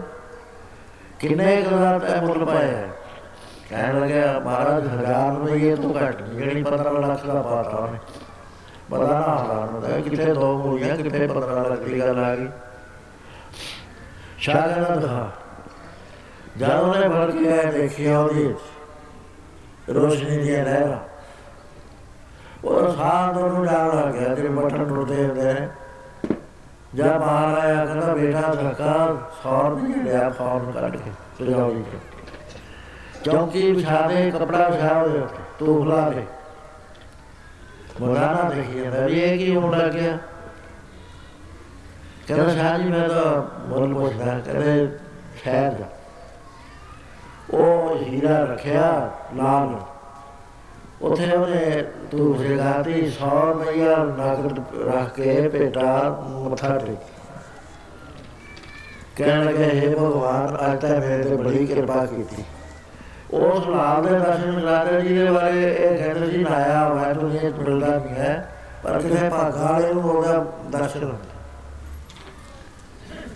ਵਰਦਾਨੇ ਵਾਲ ਫੇਰ ਉਹ ਦੇਖਿਆ, ਕਹਿੰਦਾ, ਭਾਈ ਵਰਦਾਨਾ, ਇਹ ਥੋੜੀ ਚੀਜ਼ ਹੈ। ਕਹਿੰਦੇ, ਨਾ, ਗੁਰੂ ਨਾਨਕ ਬਾਦਸ਼ਾਹ ਨੇ ਮੈਨੂੰ ਦਿੱਤਾ ਕਹਿੰਦੇ, ਗੁਰੂ ਨਾਨਕ ਉਹੀ ਤਾਂ ਨਹੀਂ ਹੈ, ਜਿਹੜੇ ਸੰਸਾਰ ਨੂੰ ਤਾਰਦੇ ਫਿਰਦੇ ਨੇ, ਕਹਿੰਦੇ ਹਾਂ, ਉਹੀ ਕਹਿੰਦੇ ਮੇਰੇ ਤਾਂ ਭਾਗੇ ਜਾ ਕੇ ਇੱਕ ਲਾਲ ਦੇਖ ਲਿਆ ਇੱਕ ਅੱਜ ਗੁਰੂ ਨਾਨਕ ਸਾਹਿਬ ਦੇ ਦਰਸ਼ਨ ਹੋ ਜਾਣੇ। ਤੂੰ ਐ ਪਹਿਲਾਂ ਪ੍ਰਸ਼ਾਦ ਪਾਣੀ ਦਾ ਬੰਦੋਬਸਤ ਹੋਇਆ ਕਹਿੰਦੇ ਨਹੀਂ ਮਹਾਰਾਜ, ਅਜੇ ਤਾਂ ਅਸੀਂ ਆ ਕੇ ਠਹਿਰੇ ਹੀ ਹਾਂ। ਕਹਿੰਦੇ ਕਿੰਨੀਆਂ ਕੁ ਮੂਰਤੀਆਂ ਕਹਿਣ ਲੱਗੇ ਕਦੇ ਕਦੇ ਤਾਂ ਜਿੱਥੇ ਠਹਿਰ ਕੇ ਹਜ਼ਾਰਾਂ ਦੀ ਤਲਾਸ਼ ਹੋ ਜਾਂਦੇ ਪਰ ਅੱਜ ਅਸੀਂ ਤੇਨੇ ਗਣੇ ਆ। ਉਹ ਬਾਗ 'ਚ ਬਹਿ ਗਏ ਨੇ, ਮੈਂ ਦੋਨੋਂ ਆ ਗਿਆ। ਸਤਿਗੁਰੂ ਨੇ ਕਿਹਾ ਵੀ ਇਹਦਾ ਮੁੱਲ ਪੁੱਛਿਆ। ਕਹਿੰਦਾ ਭਾਈ ਮਤਾਨਾ ਇਹਦਾ ਮੁੱਲ ਤਾਂ ਜੇ ਤੁਸੀਂ ਵੇਚਣਾ ਹੈ ਨਾ ਮੁੱਲ ਨਹੀਂ ਇਹਦਾ ਕੋਈ ਵੀ ਹੈ। ਜੇ ਵੇਚਣਾ ਤਾਂ ਇਹ ਮੈਂ ਸੂਰਤ ਦੇ ਬੜੇ ਬੜੇ ਸ਼ਹਿਰਾਂ ਦੇ ਜੌਲੀ ਬਣਾਉਂਗਾ। ਉਹ ਬੋਰਡ ਇਕੱਠਾ ਹੋ ਕੇ ਇਹਦਾ ਮੁੱਲ ਪਾਊਗਾ ਜਿਹੜਾ ਪਾ ਦੂਗਾ ਉਹਨਾਂ ਇਹਦਾ ਮੁੱਲ ਹੈ। ਦਸ ਮੁੱਲ ਉਹ ਹੀ ਮੁੱਲ ਸੀ ਨਹੀਂ। ਉਹ ਚੀਜ਼ ਦਾ ਮੁੱਲ ਹੀ ਹੈ? ਤੂੰ ਐ ਕਰ ਚੱਲ ਮੈਂ ਪ੍ਰਸ਼ਾਦਾ ਲੈ ਕੇ ਆਉਂ ਰਕੇ ਨੂੰ ਬੁਲਾਇਆ ਨੌਕਰ ਨੂੰ ਕਹਿਣ ਲੱਗੇ, ਬੇਟਾ ਰਕਾ ਜਾ ਬਾਗ ਵਿੱਚੋਂ ਤਾਰੇ ਫੜ ਲਿਆ ਤੋੜ ਕੇ। ਮਠਿਆਈ ਲਿਆ ਸ਼ੁੱਧ ਦੇਸੀ ਘਿਓ ਦੀ। ਛੇ ਸੱਤ ਬੰਦਿਆਂ ਦਾ ਪ੍ਰਸ਼ਾਦਾ ਕਹਦੇ ਹੁਣੇ ਤਿਆਰ ਕਰ ਦੇਣ ਟੋਕਰੇ ਚ ਪਾ ਲਿਆ, ਤਿਆਰੀ ਹੋ ਗਈ ਉਹਦੇ ਸਿਰ ਤੇ ਚੁੱਕੇ ਰੱਖੇ ਦੇ ਬੜੀ ਖੁਸ਼ੀ ਨਾਲ ਸਾਲ ਸੁਣਾਇਆ ਹੁੰਦਾ ਗੁਰੂ ਨਾਨਕ ਸਾਹਿਬ ਕੋਲ। ਇਹਦਾ ਮਰਦਾਨੇ ਨੇ ਲਿਆ ਕੇ 100 ਰੁਪਏ ਵੀ ਮੱਥਾ ਟੇਕਦਾ ਤੇ ਨਾਲ ਲਾਲ ਵੀ ਟੇਕਦਾ। ਮਹਾਰਾਜ ਕਹਿੰਦੇ ਮਰਦਾਨੇ ਨਾਲ ਇਹ ਰਿਆ ਨਾਲ ਇਹ ਰਿਆ ਕਰੋ, ਤੇ ਵਾਜਾ ਤੇ ਇਹ ਤੂੰ ਜਾ ਮੇਰਾ ਦਿਮਾਗ ਚੱਕਰ ਖਾਂਦਾ। ਕਹਿੰਦੇ ਕੀ ਹੋ ਗਿਆ ਤੈਨੂੰ? ਕਹਿੰਦਾ ਦੁਨੀਆ ਦੀ ਅਕਲ ਤਾਂ ਮੈਂ ਦੇਖ ਕੇ ਹਾਂ ਪਹਿਲਾਂ ਉਹ ਫਲਾਂ ਵਾਲੀ ਦੁਕਾਨ ਤੇ ਗਿਆ ਸਬਜ਼ੀ ਫਰੋਸ਼ ਤੇ। ਕਹਿੰਦਾ ਦੋ ਮੂਲੀਆਂ ਪਾਈਆਂ ਮਹਾਰਾਜ ਕਹਿੰਦਾ ਤੂੰ ਦੱਸ ਦਿੰਦਾ ਕਹਿੰਦਾ ਮਹਾਰਾਜ ਮੈਂ ਕਿਹਾ ਪੰਜ ਚਾਰ ਵਾਰੀ ਦੱਸਿਆ ਨਾ ਉੱਥੇ ਸਾਰੇ ਗਾਲ ਖੜੇ ਕਹਿਣ ਲੱਗੇ ਵੀ ਇਹ ਕੁਝ ਅਕਲ ਦਾ ਹੋਇਆ ਕਹਿੰਦਾ ਫਿਰ ਮੈਂ ਸਬਜ਼ੀ ਮਠਿਆਈ ਵਾਲੀ ਦੁਕਾਨ ਤੇ ਚਲਾ ਗਿਆ ਉਹਨੇ ਕਹਿੰਦਾ ਸ਼ਾਇਦ ਮਠਿਆਈ ਪਾਈ ਬੋਲੇਗਾ ਮਹਾਰਾਜ ਕਹਿੰਦੇ ਉੱਥੇ ਦੱਸ ਦੇਣਾ ਸੀ ਕਹਿੰਦਾ ਸੱਚੇ ਬਾਦਸ਼ਾਹ ਮੈਨੂੰ ਇਹ ਪਾਕਿਸਤਾਨ ਨਹੀਂ ਦੇ ਦੇ ਉੱਥੇ ਵੀ ਖੜੀ ਜਾਂਦਾ। ਮੰਨਿਆ ਹੀ ਨਹੀਂ ਕਿਸੇ ਨੇ। ਬਾਜ਼ਾਰ ਨੇ ਦੋ ਗੱਜ ਕਪੜਾ ਇੱਕ ਜੋੜੀ ਨੇ ਦਸ ਰੁਪਏ ਮੁੱਲ ਪਾਇਆ। ਮੈਂ ਕਿਹਾ ਵੀ ਹਾਲ ਤਾਂ ਕੀਮਤੀ ਜੀ ਦਾ ਕਹਾਂ ਸੌ ਪਾਦਾ ਇਹ ਸਾਧਨਾ ਹੈ ਕਹਿੰਦਾ ਮੁੱਲੇ ਕੋਈ ਨਹੀਂ ਹੈ। ਕਹਿੰਦਾ ਬਰਾਨਿਆ ਫੇਰ ਦੇਖ ਲੈ ਪਿਆਰਿਆ। ਕੀਮਤੀ ਚੀਜ਼ਾਂ ਦੀ ਜੋ ਕਦਰ ਹੈ ਕਦਰਦਾਨ ਤੋਂ ਬਗੈਰ ਨਹੀਂ ਪੈਂਦੀ ਹੀਰੇ ਲਾਲਾਂ ਦਾ ਮੁੱਲ, ਕਦੇ ਜੋਰੀਆਂ ਤੋਂ ਬਗੈਰ ਨਹੀਂ ਪਿਆ ਕਰਦਾ। ਜਿਵੇਂ ਤੂੰ ਕਹਿੰਦਾ ਸੀ ਨਾ ਵੀ ਸੰਸਾਰ ਨੂੰ ਤੁਸੀਂ ਦੱਸਦੇ ਹੋ, ਗਾਹਕ ਨਹੀਂ ਹੈਗੇ, ਉਹਨਾਂ ਦੀ ਸਮਝ ਨਹੀਂ ਆਉਂਦੀ ਇਹ ਗੱਲ। ਜਿਸ ਤਰ੍ਹਾਂ ਦੇ ਨਾਲ ਇਹ ਲਾਲ ਦਾ, ਲਾਲਾ ਦੀ ਕਦਰ ਜੋਰੀ ਨੇ ਪਾਈ ਹੈ, ਇਸ ਤਰ੍ਹਾਂ ਦੇ ਨਾਲ ਨਾਮ ਦੀ ਜਿਹੜੀ ਕਦਰ ਹੈ, ਇਹ ਸੰਸਾਰ ਨਹੀਂ ਜਾਣਦਾ, ਸੰਸਾਰ ਦੇ ਆਪਣੇ ਹਿੱਤ ਨੇ।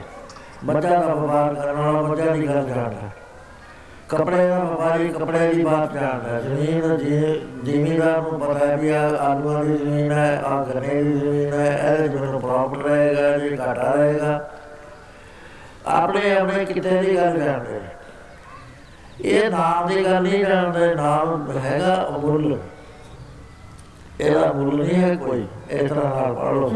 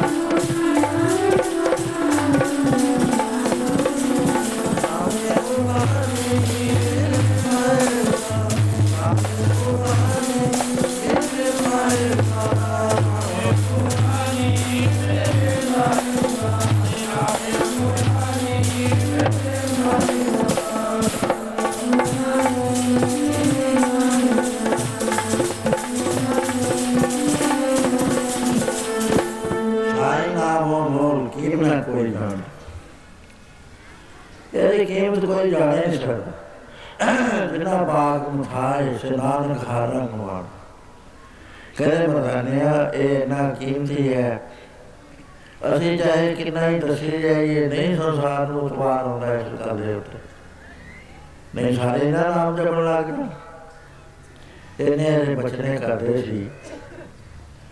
ਉਸ ਵੇਲੇ ਸਾਧ ਰਾਏ ਨੇ ਲਿਆ ਕੇ ਪ੍ਰਸ਼ਾਦਾ ਉਹਦੇ ਰਕੇ ਦੇ ਸਿਰੋਂ ਲਾਇਆ ਟੋਕਰਾ ਰੱਖ ਦਿੱਤਾ।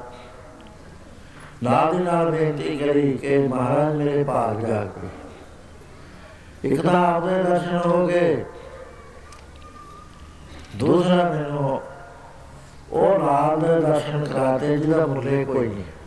ਮਹਾਰਾਜ ਕਹਿੰਦੇ ਸਾਲ ਹੈ ਪੱਥਰ ਦੀ ਕੀਮਤ ਵੀ ਕੋਈ ਹੁੰਦੀ ਹੈ ਤੇਰੇ ਕੋਲ ਇਸ ਤੋਂ ਵੀ ਜ਼ਿਆਦਾ ਕੀਮਤੀ ਚੀਜ਼ ਹੈ। ਕਹਿਣ ਲੱਗੇ, ਮਹਾਰਾਜ, ਮੇਰੇ ਤੋਸ਼ੇ ਖਾਨੇ 'ਚ ਕੋਈ ਚੀਜ਼ ਨਹੀਂ ਹੈ। ਕਰੋੜ ਦੋ ਕਰੋੜ ਰੁਪਏ ਦਾ ਮੈਂ ਮਾਲਕ ਹਾਂ ਇਹਦਾ ਅਰਮਾਨ ਹੈ ਮਹਾਰਾਜ ਕਹਿੰਦੇ ਉਹਦੀ ਅਸੀਂ ਗੱਲ ਨਹੀਂ ਕਰਦੇ, ਅਸੀਂ ਗੱਲ ਕਰਦੇ ਆ ਤੇਰੇ ਹੁਣ ਖੜੇ ਦੇ ਕੋਲ ਇਹ ਨੇ ਕੀਮਤੀ ਚੀਜ਼ਾਂ ਨੇ, ਜਿਨ੍ਹਾਂ ਦਾ ਕੋਈ ਮੁੱਲ ਨਹੀਂ ਵਾਹਿਗੁਰੂ ਜੀ ਦਾਤਾ ਸਾਰੀਆਂ ਮੁੱਲ ਹੈ, ਆਦਮੀ ਕਦਰ ਨਹੀਂ ਹੋਣਾ। ਕਹਿਣ ਲੱਗੇ, ਮਹਾਰਾਜ, ਮੇਰੇ ਤਾਂ ਸਮਝ ਨਹੀਂ ਹੈ ਜਿਹੜੇ ਤੇਰੇ ਸਵਾਦ ਹੈ, ਬੇਮੁੱਲੇ ਸਵਾਦ ਦੇ ਮੁੱਲ ਪੁੱਛਣਾ ਹੋਵੇ, ਇੱਕ ਐਸੀ ਇਤਿਹਾਸਕ ਘਟਨਾ ਹੋਈ ਹੋਈ ਹੈ। ਤੋਂ ਤੇ ਸਾਢੇ 2300 ਸਾਲ ਪਹਿਲਾਂ ਮਕਦੂਨੀਆ ਦਾ ਇੱਕ ਬਾਦਸ਼ਾਹ ਸੀ, Alexander the Great, Sikandar ji ਨੂੰ ਕਹਿੰਦੇ ਉਹਨੇ ਹਿੰਦੁਸਤਾਨ ਤੇ ਸਾਰੀ ਦੁਨੀਆ ਤੇ ਹਮਲਾ ਕਰਿਆ, ਜਿੱਤੋਂ ਦਾ ਤੁਰਿਆ, ਮਾਸਕੋ ਨੂੰ ਜਿੱਤ ਗਿਆ, ਸਾਰੇ ਯੂਰਪ ਨੂੰ ਜਿੱਤ ਗਿਆ ਈਰਾਨ ਨੂੰ ਜਿੱਤ ਗਿਆ, ਅਫਗਾਨਿਸਤਾਨ ਨੂੰ ਜਿੱਤ ਗਿਆ, ਅਖੀਰ ਇਹ ਰਾਜੇ ਪੋਸ਼ਣਾ ਦੀ ਲੜਾਈ ਹੋਈ ਰਾਜੀਆ ਰੁਪਿਆ ਸਾਡੇ ਦਰਮਿਆਨ ਰਾਜ ਕਰਦਾ ਉਸ ਲੜਾਈ ਤੋਂ ਬਾਅਦ ਇਹ ਵਾਪਸ ਚਲੇ ਜਾਂਦਾ ਹੈ। ਬਾਬਰ ਕੁੰਟੀ ਇਧਰ ਅਰਬ ਦੇ ਪਾਸੇ ਦੀ ਚਲੇ ਗਿਆ। ਬਾਈ ਸੀ।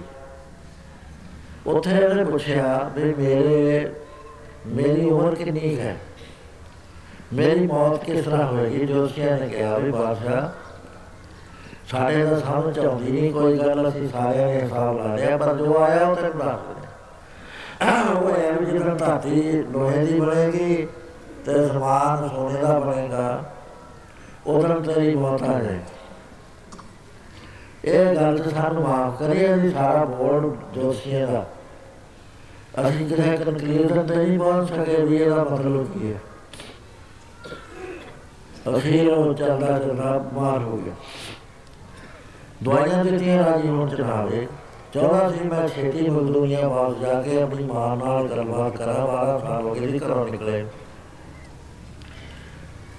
ਉਹ ਲੈ ਥਾਂ ਤੇ ਜਾ ਰਿਹਾ।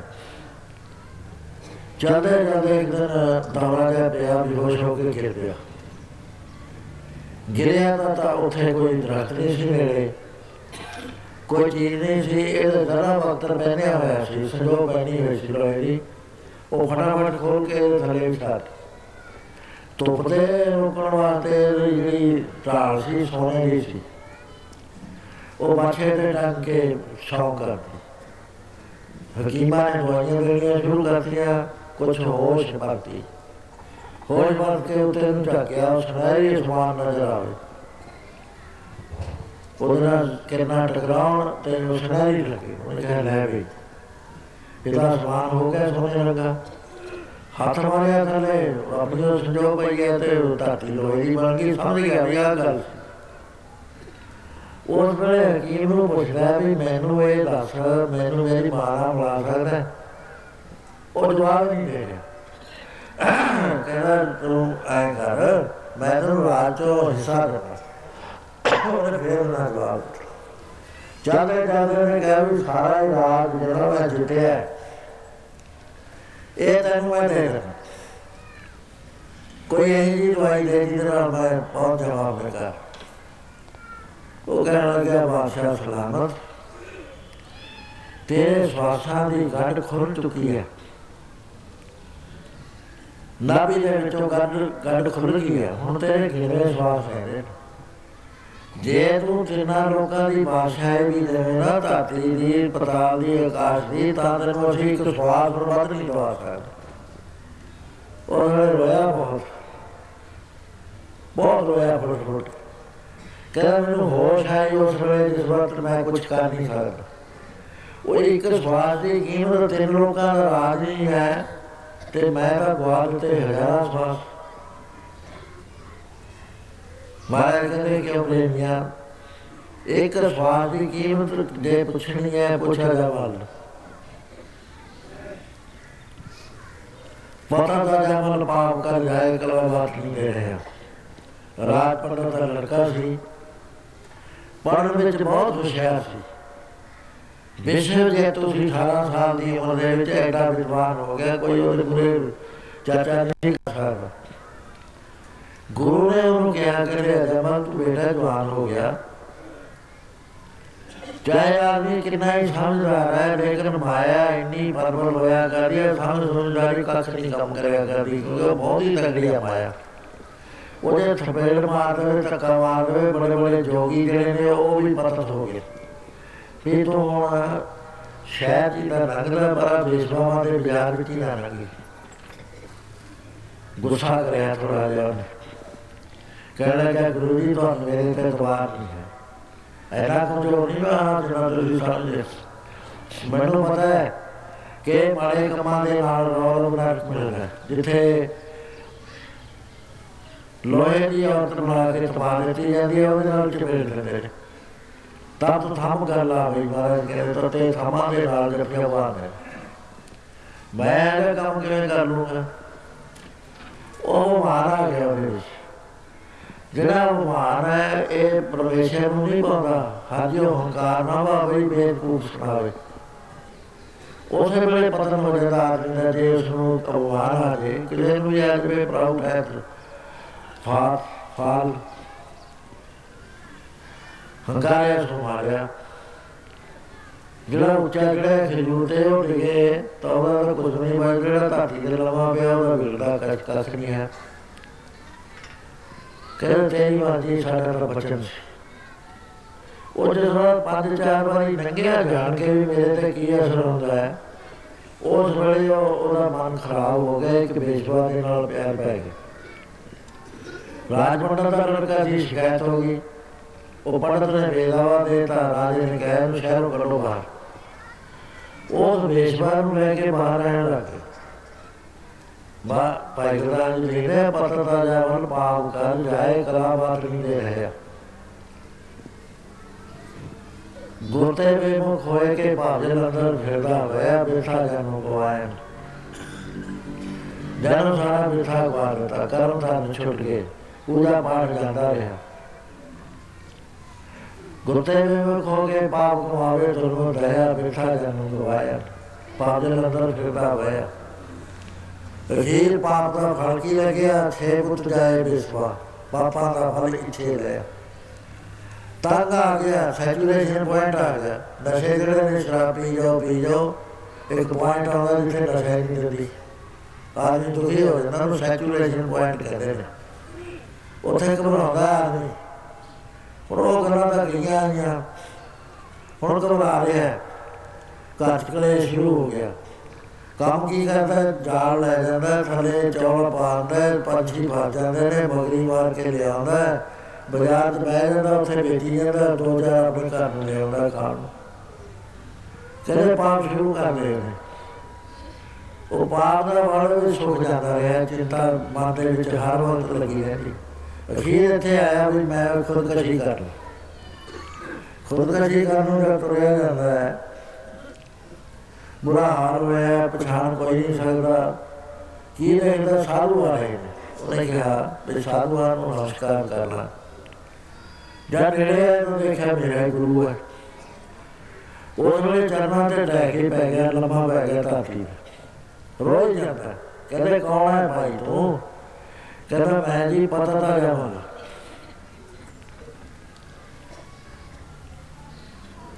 ਕਹਿੰਦੇ ਅਜਾਵਨ ਤੂੰ ਪਤਾ ਕਹਿੰਦਾ ਹਾਂ ਮੈਂ ਤੁਹਾਡਾ ਬਚਨ ਨਾ ਮੰਨਿਆ ਮੈਂ ਬੁਰਾ ਫਸਿਆ ਹੋਇਆ। ਸਾਰੀ ਵਿਦਿਆ ਦੱਸੀ। ਕਹਿੰਦੇ ਬੇਟਾ, ਤੂੰ ਦਿਲ ਨਾ ਤੋੜ।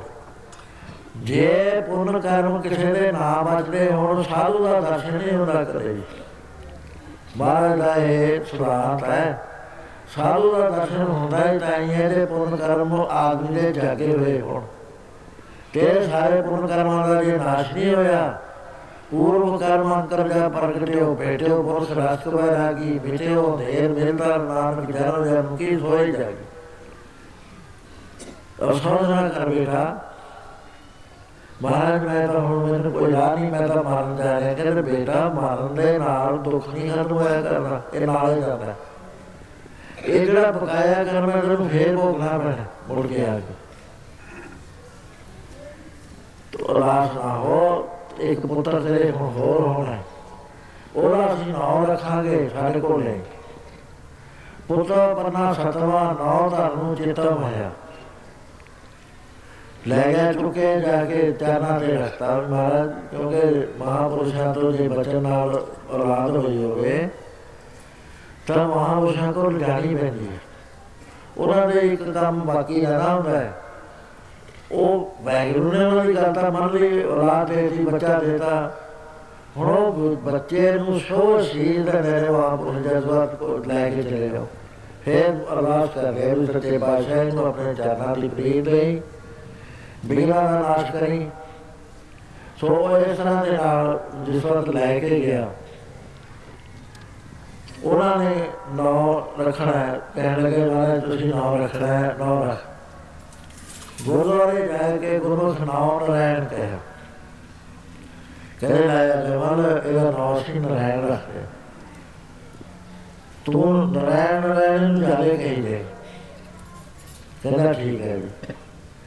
ਹੁਣ ਨਰਾਇਣ ਨਰਾਇਣ ਕਰੀ ਜਾਂਦਾ, ਬ- ਪੁੱਤਰ ਤਾਂ ਛੇ ਪਹਿਲਾਂ ਵੀ ਸੀਗੇ, ਉਹਨੂੰ ਜਰਾ ਜ਼ਿਆਦਾ ਧਿਆਨ ਦਿੰਦਾ, ਉਹ ਖੇਡਦਾ ਫਿਰਦਾ, ਤਾਂ ਵੀ ਨਰਾਇਣ ਨਰਾਇਣ ਕਰੀ ਜਾਂਦਾ, ਅਖੀਰ ਉਹ ਸਵਾ ਆ ਗਿਆ। ਜਿਹੜਾ ਸਭ ਦੇ ਉੱਤੇ ਆਉਣਾ ਹੈ। ਉਹ ਹੈ ਮੌਤ ਦਾ ਫਲ ਕਿਸੇ ਨੂੰ ਕੌੜਾ ਲੱਗਣਾ, ਕਿਸੇ ਨੂੰ ਲੱਗਣਾ ਮਿੱਠਾ। ਕੌੜਾ ਉਹਨੂੰ ਲੱਗਣਾ ਜਿਹਨਾਂ ਨੇ ਜ਼ਿੰਦਗੀ ਸਾਰੀ ਇੱਥੇ ਗਵਾ ਦਿੱਤੀ। ਮਿੱਠਾ ਉਹਨਾਂ ਨੂੰ ਲੱਗਣਾ ਜਿਹਨਾਂ ਨੇ ਅੱਗਾ ਸਵਾ ਲਿਆ। ਕਰੋ ਬੇਨਤੀ, ਸੁਣੋ ਮੇਰੇ ਪਿਤਾ, ਸੰਤ ਰਹਿਣ ਕੀ ਬੇਲਾ ਇਹਾਂ ਖਾੜ ਚਲੋ ਹਾਲਾ ਆਗੇ ਬਸਣ ਸੇਲਾ ਕਬੀਰ ਜਿਸ ਮਰਨੇ ਤੇ ਜਗ ਡਰੇ, ਮੇਰੇ ਮਨ ਆਨੰਦ ਮਰਨੇ ਹੀ ਤੇ ਪਾਈ ਗਿਆ ਪੂਰਨ ਪਰਮਾ ਹੁਣ ਜਮਦੂਤ ਲੈਣ ਵਾਸਤੇ ਆ ਗਏ। ਜਮਦੂਤਾਂ ਦੇ ਜਦ ਦਰਸ਼ਨ ਕਰੇ ਅੰਤ ਕਾਲ ਜਮਦੂਤ ਵੇਖ। ਹੁਣ ਕੋਈ ਉਹਦਾ ਚਾਲ ਨਹੀਂ ਚੱਲਦਾ। ਉਸ ਵੇਲੇ ਉਹਨੇ ਆਵਾਜ਼ ਮਾਰੀ ਆਪਣੇ ਪੁੱਤਰ ਨੂੰ। ਪੁੱਤਰ ਨਾਰਾਇਣ ਬੋਲੇ ਛਾਇਆ। ਕਹਿੰਦਾ, ਪੁੱਤਰ ਨਾਰਾਇਣ, ਵਿਦਵਾਨ ਸੀ, ਸਾਰੇ ਬਜੈਤਾ ਸੀ, ਵਿਜੇਈ ਸੀ। ਉਹ ਗੁਰੂ ਦੀ ਮਿਹਰ ਦੇ ਨਾਲ ਉਹਦੇ ਯਾਦ ਆ ਗਿਆ। ਵੀ ਨਾਰਾਇਣ ਐਸ ਵੇਲੇ ਨਾਰਾਇਣ ਨੇ ਮੇਰਾ ਕੀ ਕਰਨਾ, ਮੈਂ ਤਾਂ ਉਹ ਨਾਰਾਇਣ ਹੀ ਰੱਖ ਸਕਦਾ ਜਿਹੜਾ ਅਸਲੀ ਹੈ ਉਸ ਵੇਲੇ ਮਹਾਰਾਜ ਕਹਿੰਦੇ, ਅਜਾ ਮਨ ਕੋ ਆਂਤਰਕਾਰ ਮੇ ਨਾਰਾਇਣ ਸੁਧ ਆਈ। ਸੁਧੀ ਅਰ ਬੁੱਧੀ ਚ ਫ਼ਰਕ ਹੋਇਆ ਕਰਦਾ। ਉਹ ਪਰਿਪੂਰਨ ਪ੍ਰਵੇਸ਼ ਦਾ ਝਲਕਾ ਵਗਿਆ ਤੇ ਨਾਰਾਇਣ ਤਾਂ ਇਹ ਹੈ। ਉਹਨੂੰ ਆਵਾਜ਼ ਦਾ ਮਾਰੀ ਪੁੱਤ ਨੂੰ ਤੇ ਜੋ ਆਵਾਜ਼ ਮਾਰਦਾ ਮਾਰਦਾ ਚਲੇ ਗਿਆ ਰੱਬਾ ਹੋਇਆ ਕਿ? ਜਾਗਣ ਵਾਲੇ ਹਜਣਾ ਗਿਆ ਸੂਰੀ ਜਾਮ ਡਾਡਣਾ ਸਹਿ ਨਾਏ ਲਏ ਦੁਖਤੇ ਹਰ ਗੁਰੂ ਮਹਾਰਾਜ ਕਹਿੰਦੇ ਅਜਾਵਲ ਪ੍ਰੀਤ ਪੁੱਤਰ ਪ੍ਰਾਪਤ ਕੀਨੀ ਕਾਰਨ ਨਾਰਾਇਣ ਬੁਲਾਵੇ ਮੇਰੇ ਠਾਕਰ ਕੇ ਮਨ ਭਈ ਬਾਵ ਜਬ ਕੰਕਰ ਮਾਰ ਬੁਲਾਵੇ ਅਰੇ ਮਨ ਕੋ ਅੰਤਕਾਰ ਮੇ ਨਾਰਾਇਣ ਸੋਧਾਈ ਜਾਗਤ ਕੋ ਜੋਗੀਸ਼ਰ ਵਾਚਰ ਸੋਗਤ ਛੇਵੇਂ ਪਾਈ। ਛੇਨ ਕਿੰਨਾ ਹੁੰਦਾ ਹੈ? 15 ਵਾਰੀ ਜਿਹੜਾ ਅੱਖ ਝਮਕਦੀ ਹੈ, ਉਹ ਉਹ ਜਾ ਕੇ ਇੱਕ ਮਿੰਟ ਬਣਦਾ। ਐਨਾ ਕੁ ਛੋਟਾ ਹੁੰਦਾ ਛੇਨ। ਸਕਿੰਟ ਵਰਗਾ ਹੁੰਦਾ ਮਾਇਆ ਕਹਿੰਦੇ ਕਿਉਂ ਸਾਲ ਸਰਾਏ ਇਹ ਸਵਾਸ ਦੀ ਤੇਰੇ ਨਾਲ ਮੈਂ ਗੱਲ ਕਰੀ ਸੀ, ਇੱਕ ਸਵਾਸ ਰਿਹਾ ਨਾ ਉਹਦਾ। ਉਹ ਸਵਾਸ ਦੇ ਉੱਤੇ ਉਹਨੇ ਪਰਮੇਸ਼ਰ ਦਾ ਧਿਆਨ ਕਰਿਆ ਵੀ ਸਵਾਸ ਦੀ ਕੀਮਤ ਕੌਣ ਹੈ ਜਿਹੜਾ ਦੁਨੀਆ 'ਚ ਪੱਲਾ ਦੇਗਾ ਸੋ ਇਸ ਕਰਕੇ ਤੇਰੇ ਸਵਾਸ ਅਮੁੱਲ ਤੇਰੇ ਅੰਦਰ ਦੂਜੀ ਚੀਜ਼ ਜਿਹੜੀ ਹੈ, ਉਹ ਹੈ ਪਰਮੇਸ਼ਰ ਦਾ ਨਾਮ ਸਭ ਦੇ ਅੰਦਰ ਹੈ, ਤੁਹਾਡੇ ਵੀ ਮੇਰੇ ਵੀ ਜਾਨਵਰਾਂ ਦੇ, ਦਰਖਤਾਂ ਦੇ, ਕੋਈ ਥਾਂ ਨਹੀਂ, ਇੱਥੇ ਨਾਮ ਦਾ ਨਾਮ ਨਹੀਂ ਹੈ। ਇਹ ਨਾਮ ਅਮੁੱਲ ਹੈ। ਨਾਮ ਦੇ ਅੰਮ੍ਰਿਤ ਪ੍ਰਭ ਦਾ ਨਾਮ, ਦੇਹੀ ਮੈਂ ਇਸ ਦਾ ਵਿਸ਼ਰਾਮ ਸੁਣ ਸਮਾਦ ਅਨੰਤ ਹੈ ਨਾਥ ਕਹਿ ਨਾ ਜਾਈ ਜਦ ਵਿਸਮਾਦ ਪਰਮੇਸ਼ਰ ਨੇ ਜਦੋਂ ਸ੍ਰਿਸ਼ਟੀ ਸਾਜੀ, ਇੱਕ ਕਥਾ ਹੁੰਦੀ ਹੈ ਕਥਾ ਨਾਲ ਗੱਲਾਂ ਸੁਣਿਆ ਗਿਆ ਜੈ ਬਣਾਏ। ਉਪਨਿਸ਼ਦ ਦੇ ਵਿੱਚ ਕਥਾ ਹੁੰਦੀ ਪਰਮੇਸ਼ਰ ਨੇ ਦੇਵਤਿਆਂ ਨੂੰ ਕਿਹਾ ਵੀ ਮੈਂ ਸ੍ਰਿਸ਼ਟੀ ਦਾ ਦਿੱਤੀ ਸਾਜ। ਮਨੁੱਖ ਨੂੰ ਕਰਦਾ ਤੋਤੋਂ ਵੀ ਉੱਪਰ। ਕਿਉਂਕਿ ਤੁਸੀਂ ਉਸ ਗਤੀ ਨੂੰ ਪਹੁੰਚ ਨਹੀਂ ਸਕਦੇ ਜਿੱਥੇ ਮਨੁੱਖ ਨੇ ਪਹੁੰਚਣਾ। ਗੁਰ ਸੇਵਾ ਤੇ ਭਗਤ ਗਵਾਈ ਤਾਵੇ ਮਾਨਸ ਦੇ ਪਾਈ ਦੇ ਕੋ ਸਿਮਰੇ ਦੇਵ ਸੋਦੇ ਹੀ ਪਰਹਾਰ ਕੀ ਤੁਸੀਂ ਉਸ ਥਾਂ ਨਹੀਂ ਪਹੁੰਚਣਾ ਜਿੱਥੇ ਮਨੁੱਖ ਨੇ ਪਹੁੰਚਣਾ। ਇਹ ਕਰਕੇ ਥੋਤੋਂ ਵੱਡਾ ਹੈ। ਮੇਰੇ ਕੋਲ ਇੱਕ ਅੱਧ ਕੀਮਤੀ ਚੀਜ਼ ਹੈ ਜਿਹੜੀ ਮੈਂ ਛਪਾ ਕੇ ਰੱਖਣੀ ਚਾਹੁੰਦਾ। ਜਾਓ ਤੁਸੀਂ ਜਗ੍ਹਾ ਦੇਖ ਕੇ ਆਓ ਸਾਰੇ ਬਣਾਉਣਾ ਵੀ ਕਿੱਥੇ ਮੈਂ ਇਹਨੂੰ ਛਪਾਵਾਂ ਸਾਰੇ ਦੇਖਿਆ ਕਹਿੰਦੇ ਹਾਂ ਵੀ ਦੇਖਿਆ ਕਹਿੰਦੇ ਹਾਂ ਜੀ। ਕਿੱਥੇ ਦੇਖਿਆ ਕਹਿੰਦੇ ਜੀ ਹਿਮਾਲਿਆ ਦੀ ਚੋਟੀ 'ਚ। ਬਰਫ਼ ਦਾ ਥੱਲੇ ਦੇਖਿਆ ਜੀ, ਉਹਦੇ ਥੱਲੇ ਰੱਖ ਦਿੱਤੀ ਜਾਵੇ ਫੇਰ ਨਹੀਂ ਮਨੁੱਖ ਕੱਢ ਸਕਦਾ ਕਹਿੰਦੇ ਮਨੁੱਖ ਨੇ ਉੱਥੇ ਹੀ ਪਹੁੰਚ ਜਾਣਾ ਇਹਦੇ ਕੋਲ ਐਸੀ ਜੀਲਾ ਆ ਜਾਣੀ ਹੈ। ਬਾਹਰ ਨੂੰ ਤਾਂ ਇੱਕ ਮਿੰਟਾਂ ਦੀ ਬੁਲਾ ਲੈਣਾ ਹੈ। ਇੱਕ ਐਟਮਾ ਮਾਰੋ ਤੇ ਸਾਰਾ ਟਲ ਜੂ ਕਹਿੰਦੇ ਗੁਹਾ ਲੈ ਕੇ ਆਇਆ ਸੀ। ਕਹਿੰਦੇ ਉੱਥੋਂ ਵੀ ਕੱਢ ਲੂ। ਕਹਿੰਦੇ ਪਾਣੀ ਚ ਰੱਖ ਲਈਏ ਕਹਿੰਦੇ ਉੱਥੋਂ ਵੀ ਕੱਢ ਲੂ। ਫੇਰ ਕਹਿੰਦੇ ਚੰਦਰਮਾ ਚ ਰੱਖ ਲਈਏ ਕਹਿੰਦੇ ਉੱਥੇ ਵੀ ਪਹੁੰਚ ਜਾਣਾ ਹੈ ਉੱਥੋਂ ਵੀ ਕੱਢ ਲੂ। ਸਾਰੇ ਰਿਜੈਕਟ ਕਰ ਦਿੱਤੇ। ਕਹਿੰਦੇ ਫੇਰ ਸੱਚੇ ਬਾਦਸ਼ਾਹ ਸਾਨੂੰ ਤਾਂ ਪਤਾ ਨਹੀਂ ਲੱਗਦਾ, ਤੂੰ ਜਾਣ ਤੇਰੀ ਕੀਮਤੀ ਚੀਜ਼ ਹੈ, ਕਿੱਥੇ ਰੱਖਣੀ? ਹੈ ਕਹਿੰਦੇ ਰੱਖਣੀ ਕਿੱਥੇ ਹੈ? ਮਨੁੱਖ ਦੇ ਅੰਦਰ ਹੀ ਰੱਖ ਦਿੰਦੇ ਬਾਹਰ ਦਾ ਲੋਟ ਟੋਲ ਅੰਦਰੋਂ ਨਹੀਂ ਇਹ ਟੋਲ ਹੋਣੀ ਮਹਾਰਾਜ ਕਹਿੰਦੇ ਉਹ ਨਾਮ ਅੰਦਰ ਰੱਖ ਦਿੱਤਾ ਨੌਨੇ ਦਾ ਅਮਰਤ ਪ੍ਰਭੂ ਦਾ ਨਾਮ ਦੇ ਹੀ ਮੈਂ ਇਸ ਦਾ ਵਿਸਰਵਾ ਸੁਨ ਸਮਾਤ ਅਨੰਤ ਹੈ ਨਾਮ, ਕਹਿ ਨਾ ਜਾਈਏ ਅੱਜ ਹਰ ਵਕਤ ਸਭ ਘਟ ਹੈ ਭਾਈ ਗੁਰਪੂਰੇ ਬਿਨ ਬਿਨ ਨਾ ਬਣਾ ਗੁਰਪੂਰੇ ਸੰਜਮ ਕਰ ਦਿਆ ਤਾਂ ਨਾਨਕ ਵੇ ਦੂਰ ਕਰ ਉਹ ਚੀਜ਼ ਰੱਖਦੀ ਹੈ ਅੰਦਰ ਉਹ ਟੋਲਣ ਵਾਲੇ ਕਿੱਥੇ ਟੋਲਦੇ ਨੇ? ਬਾਹਰ ਟੋਲਦੇ। ਨੇ ਬਾਬੇ ਫਰੀਦ ਨੇ 24 ਸਾਲ ਪੱਤੇ ਖਾ ਕੇ ਤਨ ਸਰਕਾਰਿਆ ਕਾਵਾਂ ਨੇ ਚੂੜ ਦਿੱਤਾ, ਪਿੰਜਰ ਬਣ ਗਿਆ, ਚੀਜ਼ ਨਹੀਂ ਲੱਭ ਰਹੀ। ਉਹ ਕਿਸੇ ਮਹਾਪੁਰਸ਼ ਨੇ ਕਿਹਾ ਕਿ ਫਰੀਦਾ ਤਾਂ ਨਾਤ ਪਾਏ ਦੂਰ ਜੋ ਵਾਲ ਹਟਣਾ ਵਾਲ, ਸਿਰ ਪੈਰੀ ਕਹਿ ਫਿਰ ਇਹ ਅੰਦਰ ਵੀ ਨੇ ਤੂੰ ਅੰਦਰ ਟੋਲ। ਤੇਰੇ ਅੰਦਰ ਪਈ ਹੈ ਜਿਹੜੀ ਚੀਜ਼ ਨੂੰ ਟੋਲਦਾ ਹੁਣ ਸਾਨੂੰ ਜਦੋਂ ਇਹ ਪਤਾ ਲੱਗ ਗਿਆ ਵੀ ਬਾਹਰ ਤਾਂ ਹੈ ਨਹੀਂ ਫਰੀਦਾ ਜੰਗਲ ਜੰਗਲ ਕਿਆ ਹੋਵੇ ਬਣ ਕੰਡਾ ਹੋਵੇ ਬਸੀ ਦਾ ਬਿਹਾਲੀਏ ਬਾਹਰ ਕਹਿ ਢੂੰਡੇ ਕੰਨ ਢੂੰਡਦਾ ਫਿਰਦਾ ਬਾਹਰ। ਉਹ ਹਰ ਉਹਦੇ ਦੇ ਅੰਦਰ ਹੈ, ਨਾਮ ਜਿਹੜਾ। ਹੁਣ ਨਾਮ ਤੱਕ ਪਹੁੰਚਿਆ ਕਿਵੇਂ ਜਾਵੇ? ਅਸੀਂ ਆ ਕੇ ਬਾਹਰ ਸਾਡੇ ਨੌ ਘਰ ਦੇਖਦੇ ਕਾਮਣ ਭੁੱਲੀ, ਬਸ ਰੂਪ ਨਾ ਪਾਈ। ਬਾਹਰ ਵਾਰ ਅਸੀਂ ਘੁੰਮਦੇ ਫਿਰਦੇ ਆ ਆਦਰ ਅਸੀਂ ਜਾ ਰਹੇ ਸਾਡੇ ਨਾਲ ਜਾਂਚ ਨਹੀਂ ਆਉਂਦੀ, ਅੰਦਰ ਜਾਣ ਦੀ ਪਹਿਲੇ ਜਿਹੜਾ ਮੈਂ ਪਹਿਲੇ ਹੀ ਦੱਸਿਆ ਸੀ ਨਾ ਉਹ ਅੰਦਰ ਜਾਣ ਦੀ ਜਾਂਚ ਸੀ। ਕਿੰਨੀ ਔਖੀ ਸੀ। ਪ੍ਰਾਣਾਯਾਮ ਨਾਲ ਪਹਿਲਾਂ ਭੁਜੰਗਾ ਨਾੜੀ ਦਾ ਮੂੰਹ ਖੋਲਣਾ ਫੇਰ ਸੂਨਾ ਨਾੜੀ 'ਚ ਪ੍ਰਵੇਸ਼ ਕਰਨਾ, ਛੇ ਚੱਕਰ ਵੇਦਣੇ, ਉਹਦੇ ਬਾਅਦ ਰੁਕਤੀ ਚਲੇ ਜਾਣਾ, ਉਹਦੇ ਬਾਅਦ ਸਾਸਰਾ ਨਾਲ ਚ ਗਏ, ਉੱਥੇ ਲੀਲੀਆਂ ਸਿੱਧੀਆਂ ਦਾ ਪ੍ਰਭਾਵ ਹੈ ਸ਼ਕਤੀਆਂ ਦਾ। ਉੱਥੇ ਕੋਈ ਉਸੂਲ ਨਾ ਜਿਹੜਾ ਲੰਘਦਾ ਮਹਾਰਾਜ ਜੀ ਇੱਕ ਵਾਰੀ ਮੇਰੀ ਗੱਲ ਹੋ ਰਹੀ ਸੀ ਇਹਦੇ ਵਿਸ਼ੇ ਤੇ। ਮੈਂ ਮਹਾਰਾਜ ਤੁਹਾਡਾ ਜੀਵਨ ਲਿਖਣ ਨੂੰ ਕੋਈ ਕਹਿੰਦਾ ਮੇਰੇ ਕੋਲ ਚਿੱਠੀ ਆਈ। ਕਹਿੰਦਾ ਸਾਧੂਆਂ ਦਾ ਜੀਵਨ ਨਹੀਂ ਕੋਈ ਲਿਖ ਸਕਦਾ। ਮਹਾਰਾਜ ਕਿਸ ਤਰ੍ਹਾਂ? ਉਹਦੇ ਅੰਦਰ ਦੀ ਅਵਸਥਾ ਹੁੰਦਾ ਸਾਧੂਆਂ ਦਾ ਜੀਵਨ ਬਾਹਰਲਾ ਤਾਂ ਲਿਖੋਗੇ ਪੁਰਾਣੇ ਭਗਵਾਨ ਦਾ ਹੈ ਪੁਰਾਣੇ ਦੋਏ ਦੀ ਕਿਆ ਬਾਤ ਹੈ। ਅਸਲੀ ਜੀਵਨ ਦੇ ਅੰਦਰ ਦੀ ਜਿਹੜਾ ਖੇਡ ਲਿਖ ਮੈਂ ਮਹਾਰਾਜ ਨੂੰ ਬੇਨਤੀ ਕਰੀਵਾ ਮਹਾਰਾਜ ਦੱਸਦਾ ਦਵਾ ਕਹਿੰਦੇ ਜਦੋਂ ਅਸੀਂ ਸਾਧਨਾ ਕਰਦੇ ਸੀ ਨਾ ਸੱਤ ਸੱਤ ਦਿਨ ਕੁਝ ਖਾਦੇ ਨਹੀਂ ਸੀ। ਜੇ ਤੋਂ ਪੈ ਗਏ ਤੋਂ ਪੈ ਬੈਠੇ ਰਹਿੰਦੇ ਸੀ, ਅੰਦਰ ਬਹਿ ਕੇ ਅੰਦਰੇ ਬੈਠੇ ਰਹਿੰਦੇ ਸੀ।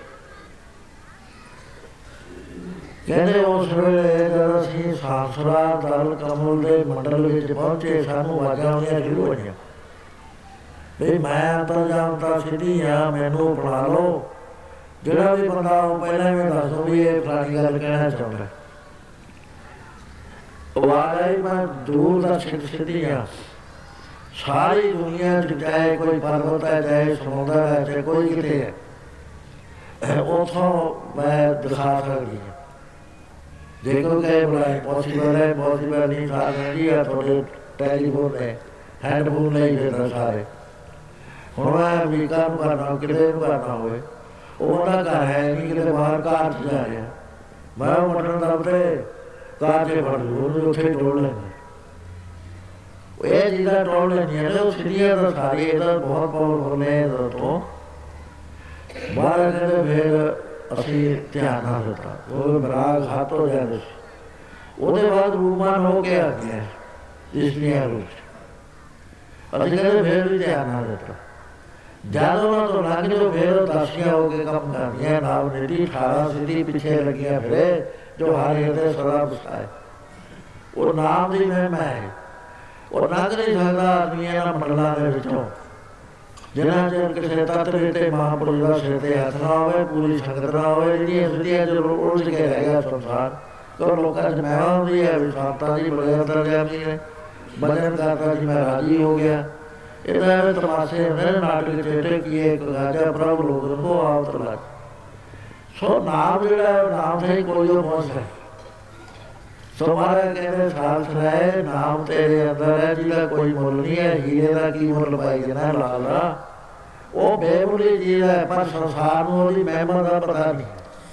ਪਤਾ ਕਿਸ ਨੂੰ ਹੈ? ਕਹਿੰਦੇ, ਪਤਾ ਜੇ ਲੈਣਾ ਹੈ, ਤਾਂ ਸ਼ਾਂਤਾਂ ਨੂੰ ਪੁੱਛ ਲੈ, ਸ਼ਾਂਤ ਦੱਸਦੇ ਨੇ।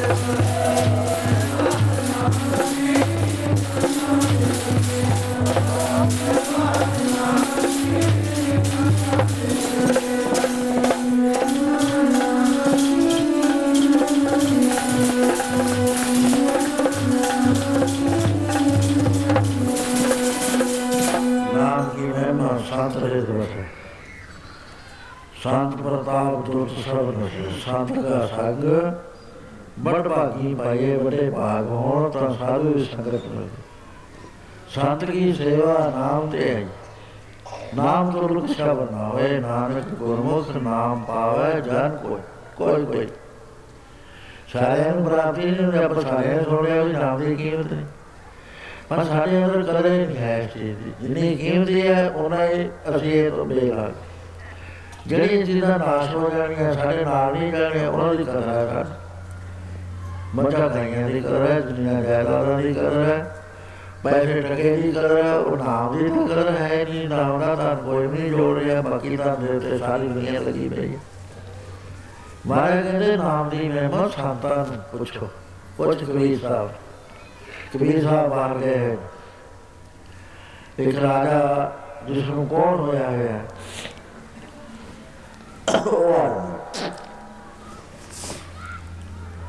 ਉਸਨੇ ਕਿਹਾ, ਕਬੀਰ ਸਾਹਿਬ ਕੋਲ ਕੋਈ ਚੀਜ਼ ਹੈ ਜਿਹੜੀ ਉਹ ਇੱਕ ਵਾਰੀ ਖਾਉਂਦੇ ਨੇ, ਉਹਦੇ ਨਾਲ ਹੀ ਰਾਜੀ ਹੋ ਜਾਂਦੇ ਬੜਾ ਦੁਖੀ ਹੋਇਆ ਰਾਜਾ, ਸਰੀਰ ਗਲਿਆ ਪਿਆ ਉੱਥੇ ਜਾ ਕੇ ਘਰ ਪੁੱਛਿਆ, ਮਾਤਾ ਰੋਈ ਜੀ ਨੇ ਘਰ?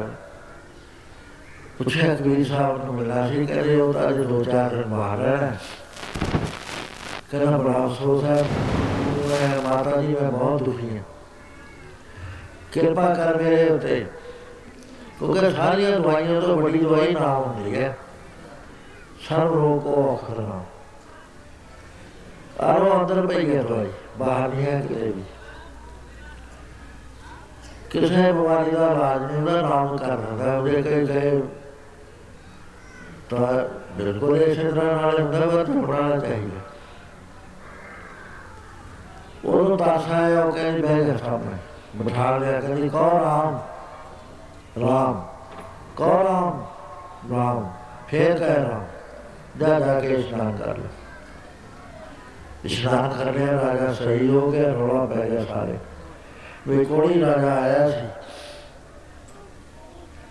ਵੀ ਇਹ ਰਾਜੀ ਹੋ ਗਿਆ ਸਾਥ ਹਰੀ ਐਸੀਆਂ ਬਾਤਾਂ ਨਹੀਂ ਹੈ ਇਹ ਗੁਰੂ ਘਰ ਦੇ ਅੰਦਰ ਦਵਾਈ ਹੈ ਨਾਮ। ਹਰ ਔਖਰ ਸਭ ਘਟ ਹੈ ਪਾਈ ਗੁਰਪੁਰੇ ਵਿੱਚ ਮੇਰੇ ਨਾਮ ਹੈ। ਮੇਰੇ ਪਾਸ ਇੱਕ ਆਇਆ, ਡਿਪਟੀ ਐਰ ਮਾਰਸ਼ਲ ਸੀ। ਪਾਟਿਆ ਸਾਹਿਬ ਆਦਾ ਨਾ। ਬੜਾ ਹੀ ਉਦਾਸ। ਮੂੰਹ ਦਿਖਾਇਆ ਉਹਨੂੰ ਹਟ ਕੇ।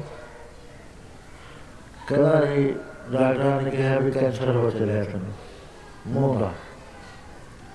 ਸਾਰਾ ਨੂੰ ਕਾਲਾ ਪਟਿਆ ਹੈ ਜੀਵ ਤੇ ਵੀ ਇੱਥੇ ਗੱਲਾਂ ਚ। ਮੈਂ ਤੂੰ ਪਾਠ ਕਰ ਰਿਹਾ ਤੇ ਮੈਂ ਪਾਠ ਦਾ ਕਰਨਾ ਨਾਮ ਦਾ ਰੂਪ ਹੁੰਦਾ ਪਾਠ ਵੀ। ਪਰ ਕੁਝ ਕਰਨਾ ਹੋ ਨਹੀਂ ਮੈਂ ਤੂੰ ਆ ਸ਼ਬਦ ਦਾ ਪਾਠ ਕਰ ਲੈ। ਤੇ ਗੁਰਦੁਆਰੇ ਜਿੱਥੇ ਚਰਨ ਤੋਂ ਲਿਆ ਸੰਗਤ ਉੱਥੇ ਕੁੜੀਆਂ ਕਰ ਲੈ ਇਹ ਕੋਈ ਦਵਾਈਆਂ ਨੂੰ ਆਪੇ ਹਿਸਾਬ ਨਾਲ ਉਹ ਨਿਰੀ ਅਰਜੀ ਹੈ। ਪੋਲਿਊਸ਼ਨ ਹੈ ਉਹ ਗੱਲ ਠੀਕ ਹੈ। ਜੀ ਉਹ ਆਪ ਸਾਹਿਬ ਤੇ ਰਹਿ ਗਿਆ ਮਾਲੀ ਦੀ ਗੱਲ ਹੈ। ਉੱਥੇ ਨਾਲ ਸੀ ਉਹਦੇ ਡਾਇਰੈਕਟਰ ਜਨਰਲ ਪੁਲਿਸ ਇਹ ਆਪਣਾ ਚਹਿਲ ਸਾਹਿਬ ਜੇ ਐਸ ਚਹਿਲ ਉਹ ਦੁਆ ਸੀ। ਮੈਂ ਤੋਂ ਹੀ ਬਾਤ ਕਰ ਲਿਆ ਉੱਥੇ ਗਏ ਤਾਂ ਉਹਨੇ ਕਿਹਾ, ਬਾਬਾ ਜੀ ਨੇ ਕਿਹਾ ਸੀਗਾ ਕਿ ਕੁੜੀਆਂ ਕਰ ਲੈ, ਕਹਿੰਦਾ ਕੁੜੀ ਕੀ ਕਰਨੀ ਆਪਾਂ ਪੀਏ ਲੈਣੇ ਆ ਉਹ ਬੜਾ ਉਤਲੇ ਬੰਦਾ ਜੋ, ਕਹਿੰਦਾ ਕੈਂਸਰ ਦਾ ਹੋਇਆ ਵੀ ਕਹਿੰਦਾ ਜੇ ਕੀ ਪੀ ਲਾਂਗੇ ਖਬਰਾਂ ਠੀਕ ਹੋ ਜੇ। ਵਿਸ਼ਵਾਸ ਆ ਗਿਆ ਵੀ ਮੇਰਾ ਠੀਕ ਹੋ ਇਹ ਬਿਲਕੁਲ ਠੀਕ ਹੈ ਵੀ ਮੈਂ ਗੱਲ ਕਰਨਾ ਸਾਥ ਹੈ ਇਹ ਸਾਡੇ ਆਪਣੇ ਇੱਕ ਦਾ ਹੱਥ ਖੜਾਏ ਹੋਏ ਸੀ ਇਥੋਂ। ਮੈਂ ਤਾਂ ਇਹ ਕੋਈ ਲੈਣਾ ਗਈ ਬੀਜੀ ਤੁਹਾਨੂੰ ਕਹਿਣ ਲੱਗੇ। ਕਹਿੰਦੇ, ਜਾ ਜਿੱਥੇ ਸਿੰਘ ਇਸ਼ਨਾਨ ਕਰਦੇ ਨੇ ਉੱਥੇ ਗਾਰਾ ਬਣ ਰਹਾ ਥਾ ਗਾਰੇ ਤਾਂ ਉਹਦਾ ਨੀੜੀ ਵਾਲਾ ਕੀ ਹੈ? ਉਹ ਹੱਥ ਚੋਂਦੇ ਨੇ ਆ ਲਗੀਆਂ ਕਰੀਆਂ ਪਈਆਂ ਨੇ। ਉਹ ਕਹਿੰਦੇ ਤੇ ਬਾਅਦ ਆਇਆ। ਕਹਿੰਦਾ ਜੀ, ਮੈਂ ਤਾਂ ਜਾ ਕੇ ਮਾਰ ਲਾ ਗਿਆ ਮੇਰੇ ਦੇਖ ਲੋ ਹੱਥ ਕਹਿੰਦਾ ਬਿਲਕੁਲ ਮਾਰ ਨੇ ਵੀ ਜਦੇ ਹੀ ਖਾ ਮੈਂ ਲਾਉਂਦੇ। ਇੱਕ ਮਾਈ ਆਈ ਸਾਡੇ ਕੋਲ। ਕਹਿੰਦੀ, ਮੇਰੇ ਤਾਂ ਬਾਹ ਵੱਢ ਰਹੇ ਨੇ ਸਮੋੜੇ ਤੋਂ। ਮਾਂ ਕੀ ਹੋਇਆ ਤੇ ਜਵਾਨ ਉਹਨਾਂ ਖੋਲੇ ਆਦਾ ਹੱਥ ਵਿੱਚ ਮਾਸ ਨਾ ਹੋਵੇ ਕੋਈ ਵੀ ਕੱਲੇ ਹੀ ਹੱਡੀਆਂ ਬੜੇ ਬੜੇ ਦਰਬਾਰ 'ਚ ਬੈਠ ਕੇ ਕਾਫੀ ਦੇਰ ਮੈਨੂੰ ਔਖਾ ਜਾ ਰਿਹਾ। ਆ ਮਾਸ ਟੁੱਟ ਕੇ ਗਿਰ ਰਿਹਾ ਸੀ। ਕਹਿੰਦੇ ਉਹ ਕਹਿੰਦੇ ਤੋਂ ਬਗਰੇ ਨੇ। ਬਾਤ ਤੂੰ ਹੈ ਕਰਿਆ ਕਰ ਪੜੀ ਹੋਈ ਤਾਂ ਤੂੰ ਹੈ ਨਹੀਂ ਗੁਰਦੁਆਰਾ ਸਾਹਿਬ ਝਾੜੂ ਦਿਆ ਕਰ। ਝਾੜੂ ਦੇ ਕੇ ਜਿਹੜੀ ਚਰਨ ਧੂੜ ਹੈ ਨਾ, ਉੱਤੇ ਲਾ ਲਈਏ ਇਹਦੇ ਮਤਲਬ ਦਵਾਈ ਤਾਂ ਹੈ ਨਹੀਂ ਇਹਦਾ ਲੱਗੀ ਹੈ ਉਹ ਲਾਉਂਦੇ ਨੇ ਵੀ ਦਾ ਮਾਰ ਮੈਨੂੰ ਕਹਿੰਦੀ ਦੇਖਿਆ ਤਾਂ ਸਹੀ ਮੈਂ ਕਿਹਾ ਨਾ ਬੀਬੀ ਮੈਂ ਨਹੀਂ ਦੇਖਣਾ ਪਹਿਲਾਂ ਹੀ ਮੇਰੇ ਤੇਰਾ ਹੱਥ ਪੁੱਲਿਆ ਉਹਨੇ ਮਨੋਂ ਮਲੀ ਖੋਲਤਾ ਉਹ ਮੈਂ ਦੇਖਾਂ ਜਿਵੇਂ ਆਡਾ ਹੁੰਦਾ ਚਿੱਟਾ ਐ ਹੱਥ ਦੇ ਉੱਤੇ ਮਾਸ ਆਇਆ ਹੋਇਆ ਐਸੇ ਜਿਵੇਂ ਬਿਠਾ ਹੁੰਦੀ ਹੈ ਆ ਨੋ ਆਇਆ ਚਾਲੀ ਬਿਆਲੀ ਦਿਨ ਬਾਅਦ ਮੈਂ ਦੇਖਿਆ ਆ ਬਾਤ ਰੰਗ ਕਾਲਾ ਆ ਬਾਤ ਰੰਗ ਸਾਫ਼। ਹੁਣ ਇਹ ਗੱਲਾਂ ਸਮਝ ਆਉਣੀਆਂ ਸਾਡੇ ਬਹੁਤ ਔਖੀਆਂ ਉਹ ਚਲੇ ਗਿਆ ਭਾਟੀਆ ਸਾਹਿਬ ਨੇ। ਰੋਜ਼ ਕੁੜੀਆਂ ਦੀ ਥਾਂ ਤੇ ਪਾਣੀ ਪੀਣਾ ਸ਼ੁਰੂ ਕਰਤਾ। ਬੇਦਰਵਾਲ ਆਇਆ। ਮੈਂ ਤੇਰਾ ਤਾਂ ਮੂੰਹ ਸਾਫ਼ ਹੋ ਗਿਆ। ਕਹਿੰਦਾ ਹਾਂ ਜੀ ਉਹ ਹੈ ਕਿ ਜਦੋਂ ਤੋਂ ਉੱਥੇ ਸਿੰਘ ਜਾਂਦੇ ਨਾ ਮੱਥਾ ਟੇਕਣ, ਭਾਵਨਾ ਜੁੰਦੇ ਨੇ, ਗੁਰੂ ਦਾ ਧਿਆਨ ਉਹਨਾਂ ਦੇ ਅੰਦਰ ਹੁੰਦਾ ਉਹਨਾਂ ਦੇ ਅੰਦਰੋਂ ਅਨੰਦੀ ਦਾ ਫਲੋ ਹੋਇਆ ਉਹਦਾ ਪਾਣੀ ਨਾਲ ਟੱਚ ਕਰਦਾ, ਉਹਦੇ ਪਾਣੀ ਜਿਹੜਾ ਹੈ, ਸਭ ਤੋਂ ਜ਼ਿਆਦਾ ਰਹਿੰਦਾ ਜੋ ਅਮਰਤ ਕਿਉਂ ਹੈ ਉਹ ਅਮਰਤ ਉੱਤੇ ਪਾਣੀ ਵੜੀ ਜਾਂਦੀ ਹੈ ਪਾਣੀ ਦਾ ਅਸਰ ਜਿਹੜਾ ਇੱਕਦਮ ਅਸੈਪਟ ਕਰ ਲੈਂਦਾ। ਇਸ ਕਰਕੇ ਹੁੰਦਾ ਪਾਣੀ ਅਸੀਂ ਵੀ ਕਹਿੰਦੇ ਹਾਂ, ਜਲ ਰੱਖ ਲਓ ਆਪਣਾ ਪਾਣੀ ਦਾ ਪਾਠ ਕਰ ਪੀਏ ਹਜ਼ਾਰਾਂ ਹੀ ਬੰਦੇ ਰਾਜੀ ਹੋ ਗਏ। ਸੋ ਇਹ ਗੱਲ ਕੋਈ ਐਸੀ ਬਾਤ ਨਹੀਂ ਉਹਨੇ ਇੱਕ ਵਾਰੀ ਖਾਇਆ ਕਰੀ ਕਹਿ ਰਾਮ ਕਮਾਇਆ ਹੋਇਆ ਰਾਮ ਸੀ। ਉਹ ਰੌਲਾ ਪੈ ਗਿਆ ਰੌਲਾ ਪਿਆ ਹੋਇਆ। ਤਨ ਮਾਇਆ ਮਾਤਾ ਲਈ ਤਨ ਮਾਤਾ ਲਈ, ਸਾਰੇ ਹੋਣ ਲੱਗ ਗਏ। ਜਦ ਕਬੀਰ ਸਾਹਿਬ ਆਏ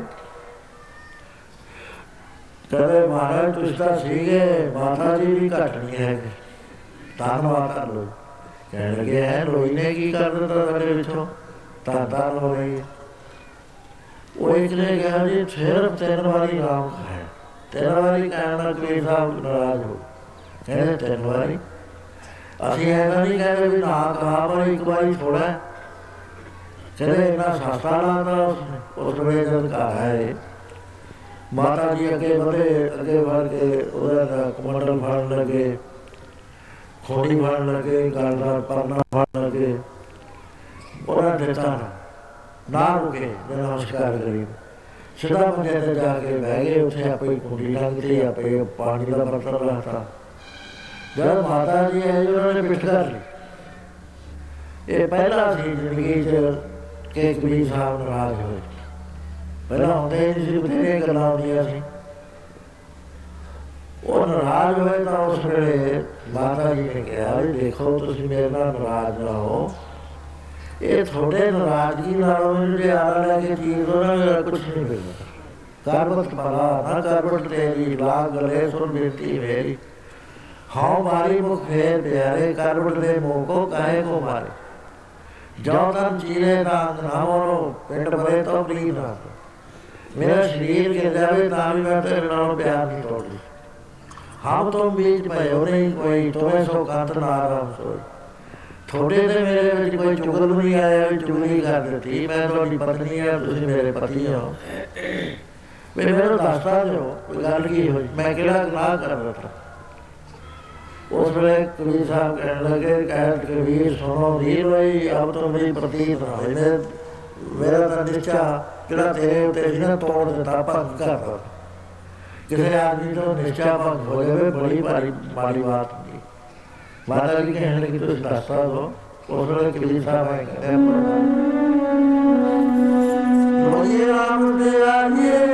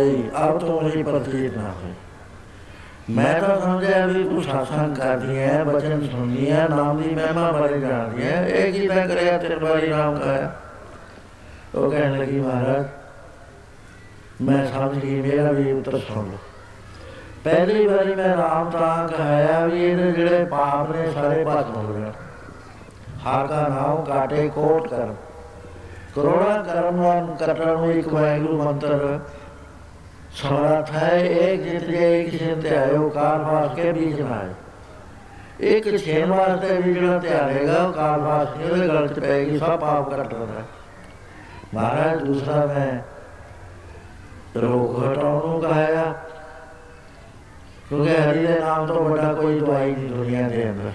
ਬੜੀ ਤੋਂ ਵੱਡੀ ਦਵਾਈ ਹੈ, ਇਹ ਅਸੀਂ ਐਕਸਪਲੋਰ ਨਹੀਂ ਕਰ ਸਕੇ।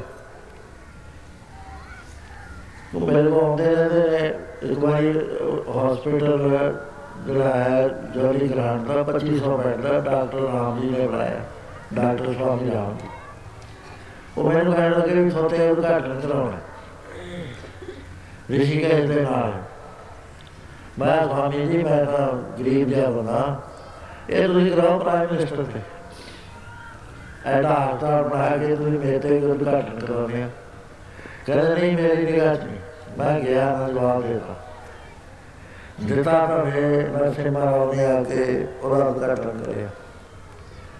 ਉਹਦੇ ਬਾਅਦ ਉਹ ਆਏ ਬਾਣਾ ਸਾਹਿਬ। ਕਹਿਣ ਲੱਗੇ, ਮੈਂ ਬਣਾਉਣਾ ਹਸਪੀਟਲ ਇਹ ਕਾਲਜ ਬਣਾਉਣਾ ਮੈਡੀਕਲ ਕਾਲਜ ਉਹਦਾ ਬੁਨਿਆਦੀ ਪੱਥਰ ਤੇ ਤੇ ਰਖਾਉਣਾ ਮੈਂ ਤਾਂ ਰਹਿਣ ਦੋ ਕੰਮ ਇਹਨੂੰ ਕੱਢਦੇ ਹੋ ਰਿਸ਼ੀਕੇਸ਼ ਲੈ ਕੇ ਜਾਂਦੇ ਹੋ। ਕਹਿੰਦੇ ਜਾਰੇ ਕਹਿਣ ਲੱਗੇ, ਮੈਂ ਚੰਗਾ ਫਿਰ ਬਾਅਦ। ਉਥੇ ਸਾਰੇ ਡਾਕਟਰ ਬਣਾਏ ਹੋਏ ਅਮਰੀਕਾ ਉਹਨਾਂ ਦੇ ਅਮਰੀਕਨ ਡਾਕਟਰ ਨੇ ਹਸਪਤਾਲ ਸਾਰੇ ਡਾਕਟਰ ਡਾਕਟਰ ਬਣਾਏ ਹੋਏ ਡਾਕਟਰ ਚਿਤਾਨੀ ਵਗੈਰਾ ਇੱਥੋਂ ਗਏ ਹੋਏ। ਉਥੇ ਬਾਅਦ ਫੰਕਸ਼ਨ ਸੀਗਾ। ਮੈਂ ਕਿਹਾ ਦੇਖੋ, ਉਦਘਾਟਨ ਦਾ ਹੋ ਗਿਆ, ਰੱਖ ਦਿੱਤਾ ਬੁਨਿਆਦੀ ਪੱਥਰ। ਪਰ ਮੈਂ ਇੱਕ ਥੋੜੇ ਡਾਕਟਰਾਂ ਨਾਲ ਗੱਲ ਕਰਨੀ ਚਾਹੁੰਦਾ। ਗੱਲ ਇਹ ਹੈ ਕਿ ਸਵਾਮੀ ਜੀ ਦੇ ਚਾਹੇ ਨਾ ਇਹਦੀ ਸਾਧਨਾ ਇੰਨੀ ਜ਼ਬਰਦਸਤ ਹੈ ਇਹਨੂੰ ਆਹ ਕਾਲਾ ਪੂਜਾ ਹਸਪਤਾਲ ਦੀ ਲੋੜ ਹੀ ਨਹੀਂ ਹੈ ਦਵਾਈ ਐਸੀ ਹਰੇਕ ਦੇ ਅੰਦਰ ਰੁਪਈਆ ਕੱਢ ਕੇ ਦੇਣੀ ਹੈ ਅਸੀਂ ਕੀ ਕਰਦੇ ਅਸੀਂ ਕੁਝ ਨਹੀਂ ਕਰਦੇ ਅਸੀਂ ਕਹਿੰਦੇ ਤੇਰੇ ਅੰਦਰ ਰੁਪਈਆ ਦਵਾਈ ਕੱਢ ਲੈ ਨਾਮ ਜਪ ਕੇ ਰਾਜੀ ਹੋ ਜਾਏਗਾ ਉੱਥੇ ਬੈਠੇ ਸੀ ਡਾਕਟਰ ਮੈਂ ਤੁਹਾਨੂੰ ਕੰਕਰੀਟ ਮਸਾਲਾ ਦੇਣਾ ਜਿਹਨਾਂ ਨੂੰ ਤੁਸੀਂ ਵੈਰੀਫਾਈ ਕਰ ਲਓ ਮੈਂ ਇੱਕ ਬੀਬੀ ਆਈ ਸਾਡੇ ਕੋਲ ਉਹਦੀਆਂ ਦੋਏ ਖਾਵਾਂਗੇ 245 ਬਲੱਡ ਪ੍ਰੈਸ਼ਰ 245 ਬਲੱਡ ਸ਼ੂਗਰ ਗੁਰਦੇ ਦੇ ਵਿੱਚ ਉਹਦੇ ਪਥਰੀ ਜਿਗਰ ਦੇ ਵਿੱਚ ਰਸੌਲੀ। ਰੀੜ ਦੀ ਹੱਡੀ ਚ ਕਰੈਕ ਸਾਤੋਂ ਮਰ। ਕੋਈ ਇਲਾਜ ਨਾ ਹੋਵੇ ਜਦੋਂ ਆਪਰੇਸ਼ਨ ਕਰਨ ਵਾਸਤੇ ਜਾਂ ਬਲੱਡ ਪ੍ਰੈਸ਼ਰ ਐਡਾ ਹੋ ਜਾਵੇ ਤੇ ਤਾਂ ਹਾਰਟ ਫਟੂ ਫੇਰ ਕਈ ਵਾਰੀ ਪੀਜੀਆਈ ਨੇ ਬੋਲੀ ਵੀ ਇਹ ਫਿੱਟ ਨਹੀਂ ਹੈ। ਇਹਦਾ ਬਲੱਡ ਪ੍ਰੈਸ਼ਰ ਹਾਈ ਹੈ। ਬਲੱਡ ਸ਼ੂਗਰ ਇੰਨੀ ਹੈ ਵੀ ਜ਼ਖਮ ਜੀ ਹੋਣਾ ਉਹ ਆਈ ਮੈਂ ਕਿਹਾ, ਬੀਬੀ, ਤੂੰ ਨਾ ਸਾਲ ਭਰ ਠਹਿਰ ਕੇ ਸ਼ਬਦ ਦਾ ਜਾਪ ਕਰ, ਤੂੰ ਰਾਜੀ ਹੋ ਜਾਏਗੀ। ਡਾਕਟਰ ਦਾ ਨੰਬਰ ਵੀ ਸੀ, ਕਾਰਡ ਬਣਾਇਆ ਸੀ ਵਾ ਪਚਾਨੀ ਸਾਹਿਬ, ਸਭ ਕੁਝ ਜਾਣਦੇ ਨੇ, ਡਾਕਟਰ ਪਾਠਕ ਬੈਠਾ ਹੈ, ਇੰਚਾਰਜ ਪੀਡੀਆਈ ਦਾ ਇਹ ਜਾ ਕੇ ਨੰਬਰ ਕਢਾ ਲਏਗਾ ਤੇ ਉਹ ਸ਼ਬਦ ਨੂੰ ਦੱਸਦਾ। ਪੜ੍ਹੀ ਲਿਖੀ ਉਹ ਬੀਬੀ। ਬੀਰ ਦੇ ਬਾਅਦ ਮੈਨੂੰ ਕਹਿਣ ਲੱਗੀ, ਕਹੇ ਮੇਰੀ ਮੈਂ ਬੀਰ ਜੀ ਕਹਿੰਦੀ ਸੀ ਮੈਨੂੰ ਵੀ ਬੀਰ ਜੀ ਉਹ ਕਹਿੰਦੇ ਕਹਿੰਦੇ ਬੀਰ ਜੀ, ਮੈਂ ਤੁਹਾਡੀ ਸ਼ਕਲ ਦੇਖ ਲਈ। ਬੜਾ ਵਧਾਈਆਂ, ਬਹੁਤ ਵਧੀਆ ਹੋ ਗਿਆ ਤਾਂ ਸ਼ਕਲ ਲੱਗੀ ਸਾਲ, ਇੱਕ ਸਾਲ ਤੋਂ ਪਹਿਲਾਂ ਬੰਦ ਹੋਈ ਹੈ ਉਹ ਕਹਿੰਦੀ ਮੈਂ ਪੀਜੀਆਈ ਜਾਣਾ। ਬਲੱਡ ਪ੍ਰੈਸ਼ਰ ਚੈੱਕ ਕਰਾਉਣਾ, ਉੱਥੇ ਗਿਆ ਤਾਂ blood pressure normal blood sugar normal ਵੀ ਰਹਿੰਦੇ ਹਨ ਡਾਕਟਰ ਕਹਿੰਦੇ, ਦਵਾਈ ਕੀ ਲਈ ਹੈ ਮੈਂ ਉਹਨਾਂ ਦੇ ਨਾਲ ਕਿਹਾ ਹੋਇਆ ਸੀ ਵੀ ਕਲਾੜੀਆਂ ਚੱਲਦੀਆਂ ਗੁਰੂ ਸਾਡੇ ਆ ਜਾਂਦਾ ਹੈ। ਵੀ ਇਹ ਪ੍ਰਸ਼ਾਦੇ ਦੇ ਉਦੋਂ ਥੋੜਾ ਥੋੜਾ ਗੁਰੂ ਸਾਰਿਆਂ ਨੂੰ ਦਿਆ ਕਰੋ ਖਾਣ ਨੂੰ। ਸੋਹਣਾ ਲੱਗਦਾ ਕੋਈ ਥੋੜੀ ਦੇਰ ਬਾਅਦ ਤੇ। ਕਹਿੰਦੇ ਆ ਗੁਰੂ ਨਾਲ ਜਾਂਦਾ ਰੋਟੀ ਦੇ ਬਾਅਦ ਤੁਹਾਨੂੰ ਵਿਆਹ ਸ਼ਾਦੀਆਂ ਹੁੰਦੀਆਂ ਮਠਿਆਈਆਂ ਨੇ ਉਹ ਆਈਆਂ ਰਹਿੰਦੀਆਂ ਨੇ, ਗੁਰੂ ਘਰ ਚ ਕੋਈ ਘਾਟਾ ਨਹੀਂ ਨਾ ਹੁੰਦਾ ਪਰ ਲੋਕ ਸਭ ਲਈ ਆਉਂਦੀ ਆਪੇ ਹੀ ਆ ਜਾਂਦੀ। ਉਹ ਡਾਕਟਰ ਹੈਰਾਨ ਕਹਿੰਦੇ, ਇਹ ਕਿਹੜੀ ਦਵਾਈ ਹੈ? ਕਹਿੰਦੇ ਨਾਮ ਜਪਦੀ ਮੈਂ ਤਾਂ ਇਹ ਬੀਬੀ ਨਾਰਮਲ ਹੋ ਗਈ ਸ਼ੂਗਰ ਵੀ ਤੇ ਇਹ ਵੀ ਹੋ ਗਿਆ। ਆਖਰ ਨੂੰ ਦਿਖਾਇਆ ਕਿ ਤੇਰੀ ਅੱਖਾਂ ਠੀਕ ਹੋ ਗਈ। ਉਹਦੇ ਬਾਅਦ ਮੈਂ ਯੂਐਸਏ ਚ ਰਹਿ ਗਿਆ, ਚਾਰ ਮਹੀਨੇ ਬਾਅਦ ਮੁੜਿਆ। ਤਾਂ ਮੈਂ ਕਾਫੀ ਟਾਈਮ ਲੱਗ ਗਿਆ ਸੀ ਉਹਦਾ। ਪਰ ਜਦ ਵਾਪਸ ਆਇਆ ਕਹਿੰਦੇ ਕਿ ਵੀਰ ਜੀ, ਮੈਂ ਹੁਣ ਕਹਾਣੀਆਂ ਜਾਊਂ ਘਰ ਨੂੰ ਸਾਲ ਦਾ ਹੋਣ ਵਾਲਾ ਹੋ ਗਿਆ। ਬਾਅਦ ਨੂੰ ਚਾਰ ਮਹੀਨੇ ਹੋ। ਠਹਿਰ ਤੈਨੂੰ ਰੱਬ ਨੇ ਉਹ ਅੱਖਾਂ ਦੇਣੀਆਂ ਜਿਹੜੀਆਂ ਬੱਚਿਆਂ ਨੂੰ ਦਿੰਦਾ ਹੁੰਦਾ। ਉਹ ਵੀ ਜਨਵਰੀ ਨੂੰ ਉਹਦੀ ਕੋਈ ਅੱਖ ਖੁੱਲ ਗਈ ਡੇਢ ਸਾਲ ਬਾਅਦ। ਉਹ ਹੁਣ ਜਿਹਦੀ ਅੱਖਾਂ ਮੁੜ ਕੇ ਜੋਤੀ ਆ ਜਾਏ ਉਹਦੇ ਵਰਗਾ ਤਾਂ ਕੁਝ ਕਿਸਮਤ ਕੋਈ ਹੁੰਦਾ ਨਹੀਂ। ਉਹ ਉੱਥੇ ਗਏ ਜਾ ਕੇ ਉਹਨੇ ਦਿਖਾਇਆ, ਕਹਿੰਦੀ, ਉਹ ਕਾਗਜ਼ ਚੱਕੀ ਫੇਰੇ ਹੈ ਕਿ ਇਹ ਕਹਿੰਦੀ, ਉਹ ਜਿਹੜੇ ਮੇਰੇ ਸਟੋਨ ਸੀ ਨਾ, ਗੁਰਦੇ 'ਚ, ਉਹ ਨਿਕਲ ਗਿਆ ਰੇਤਾ ਬਣ ਕੇ ਨਿਕਲ ਗਿਆ, ਛੋਟੇ ਛੋਟੇ ਟੁਕੜੇ।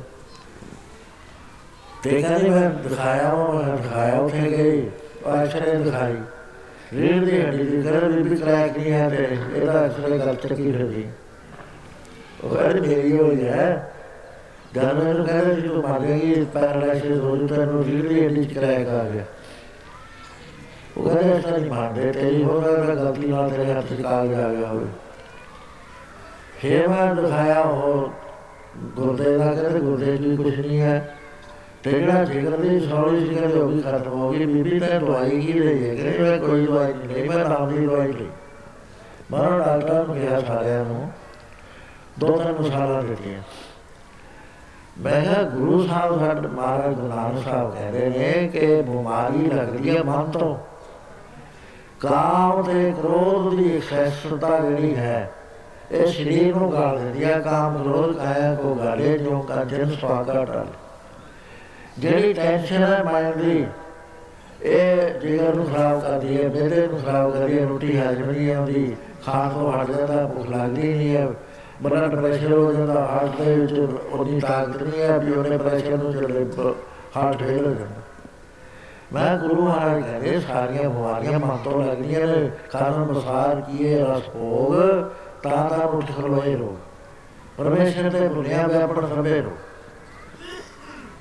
ਉਹਨਾਂ ਵਗੈਰ ਦੇਖੋ ਤਿੰਨ ਗੱਲਾਂ ਹੁੰਦੀਆਂ ਪਹਿਲਾ ਤਾਂ ਜਿਹੜਾ ਬੰਦਾ ਆਉਂਦਾ ਹੈ ਨਾ ਪੁੱਛਣ ਵਾਸਤੇ, ਉਹਨੂੰ 100% ਵਿਸ਼ਵਾਸ ਹੋਵੇ ਵੀ ਬਾਬਾ ਜੀ ਨੇ ਜਿਹੜੀ ਗੱਲ ਕਰਤੀ, ਮੈਂ ਠੀਕ ਹੋ ਜਾਣਾ ਦੂਸਰਾ, ਮੈਨੂੰ ਵੀ ਵਿਸ਼ਵਾਸ ਹੋਵੇ ਵੀ ਆ, ਇਹ ਰਾਜੀ ਹੋ ਜੂ ਤੇ ਮੈਨੂੰ ਮੇਰੇ ਅੰਦਰ ਵੀ ਕਮਜ਼ੋਰੀ ਆ ਜਿਹਨੇ ਮੈਂ ਕਹਿੰਦਾ ਇਲਾਜ ਕਰਾ ਰਿਹਾ ਤੇ ਉਹ ਜੇ ਖੜੇ ਪੈਂਦੇ ਮਾਤਰ ਕਹਿਦਾ ਇਲਾਜ ਕਰਾ ਰਿਹਾ ਉਹ ਆਉਂਦੀ ਨਹੀਂ ਹੈ ਮੇਰੇ ਅੰਦਰ, ਜੇ ਆਉ ਤਾਂ ਜੇ ਜੇ ਆ ਗਈ, ਫਿਰ ਹੋ ਜੂ ਤੀਸਰਾ ਹੈਗਾ ਫਿਰ ਲੱਗਣ ਲਗਨ ਦੇ ਨਾਲ ਲਾ ਕੇ ਉਹ ਕਰ ਲਵੇ। ਰਾਜੀ ਹੋ ਜਾਂਦਾ ਵਾ ਚਟਾਨੀ ਸਾਹਿਬ ਬੈਠੇ ਨੇ ਕਿਲੇ ਡਾਕਟਰ ਨੇ? ਡਾਕਟਰ ਪਾਠਕ ਬੈਠਾ, ਅਮਰੀਕਨ ਡਾਕਟਰ ਬੈਠੇ ਨੇ। ਗੁਰੂ ਮਹਾਰਾਜ ਨੇ ਕਿਹਾ, ਹਰ ਔਖਦ ਸਭ ਘਟ ਹੈ ਭਾਈ। ਉਹ ਕਿਹੜੀ ਔਖਦ ਹੈ ਉਹ ਪਰਮੇਸ਼ਰ ਦਾ ਨਾਮ। ਸਰਵ ਲੋਕ ਔਖਦ ਸੋ ਉਹਦੇ ਬਾਅਦ ਡਾਕਟਰ ਇਸ ਪੁਆਇੰਟ ਤੇ ਬੋਲਣ ਲੱਗੇ। ਸਾਰੇ ਕਹਿੰਦੇ, ਸਾਨੂੰ ਆ ਗੱਲ ਨਹੀਂ ਸਮਝ ਆਈ। ਵੀ ਹਾਂ, ਫੇਰ ਠੀਕ ਹੈ।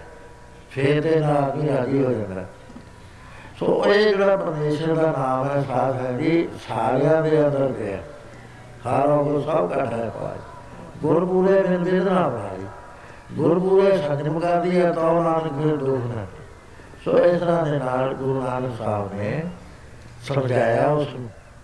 ਹੁਣ ਮਰਦਾਨਾ ਜਿਹੜੀ ਗੱਲ ਕਹਿੰਦਾ ਸੀ ਵੀ ਸੱਚੇ ਪਾਤਸ਼ਾਹ ਤੁਸੀਂ ਇਹਨਾਂ ਸੰਸਾਰ ਨੂੰ ਸਮਝਾਉਂਦੇ ਹੋ ਆਖਰ ਮੰਨਦੇ ਨਹੀਂ ਮਹਾਰਾਜ ਕਹਿੰਦੇ ਭਾਗਾ ਤੋਂ ਹੀ ਨੇ।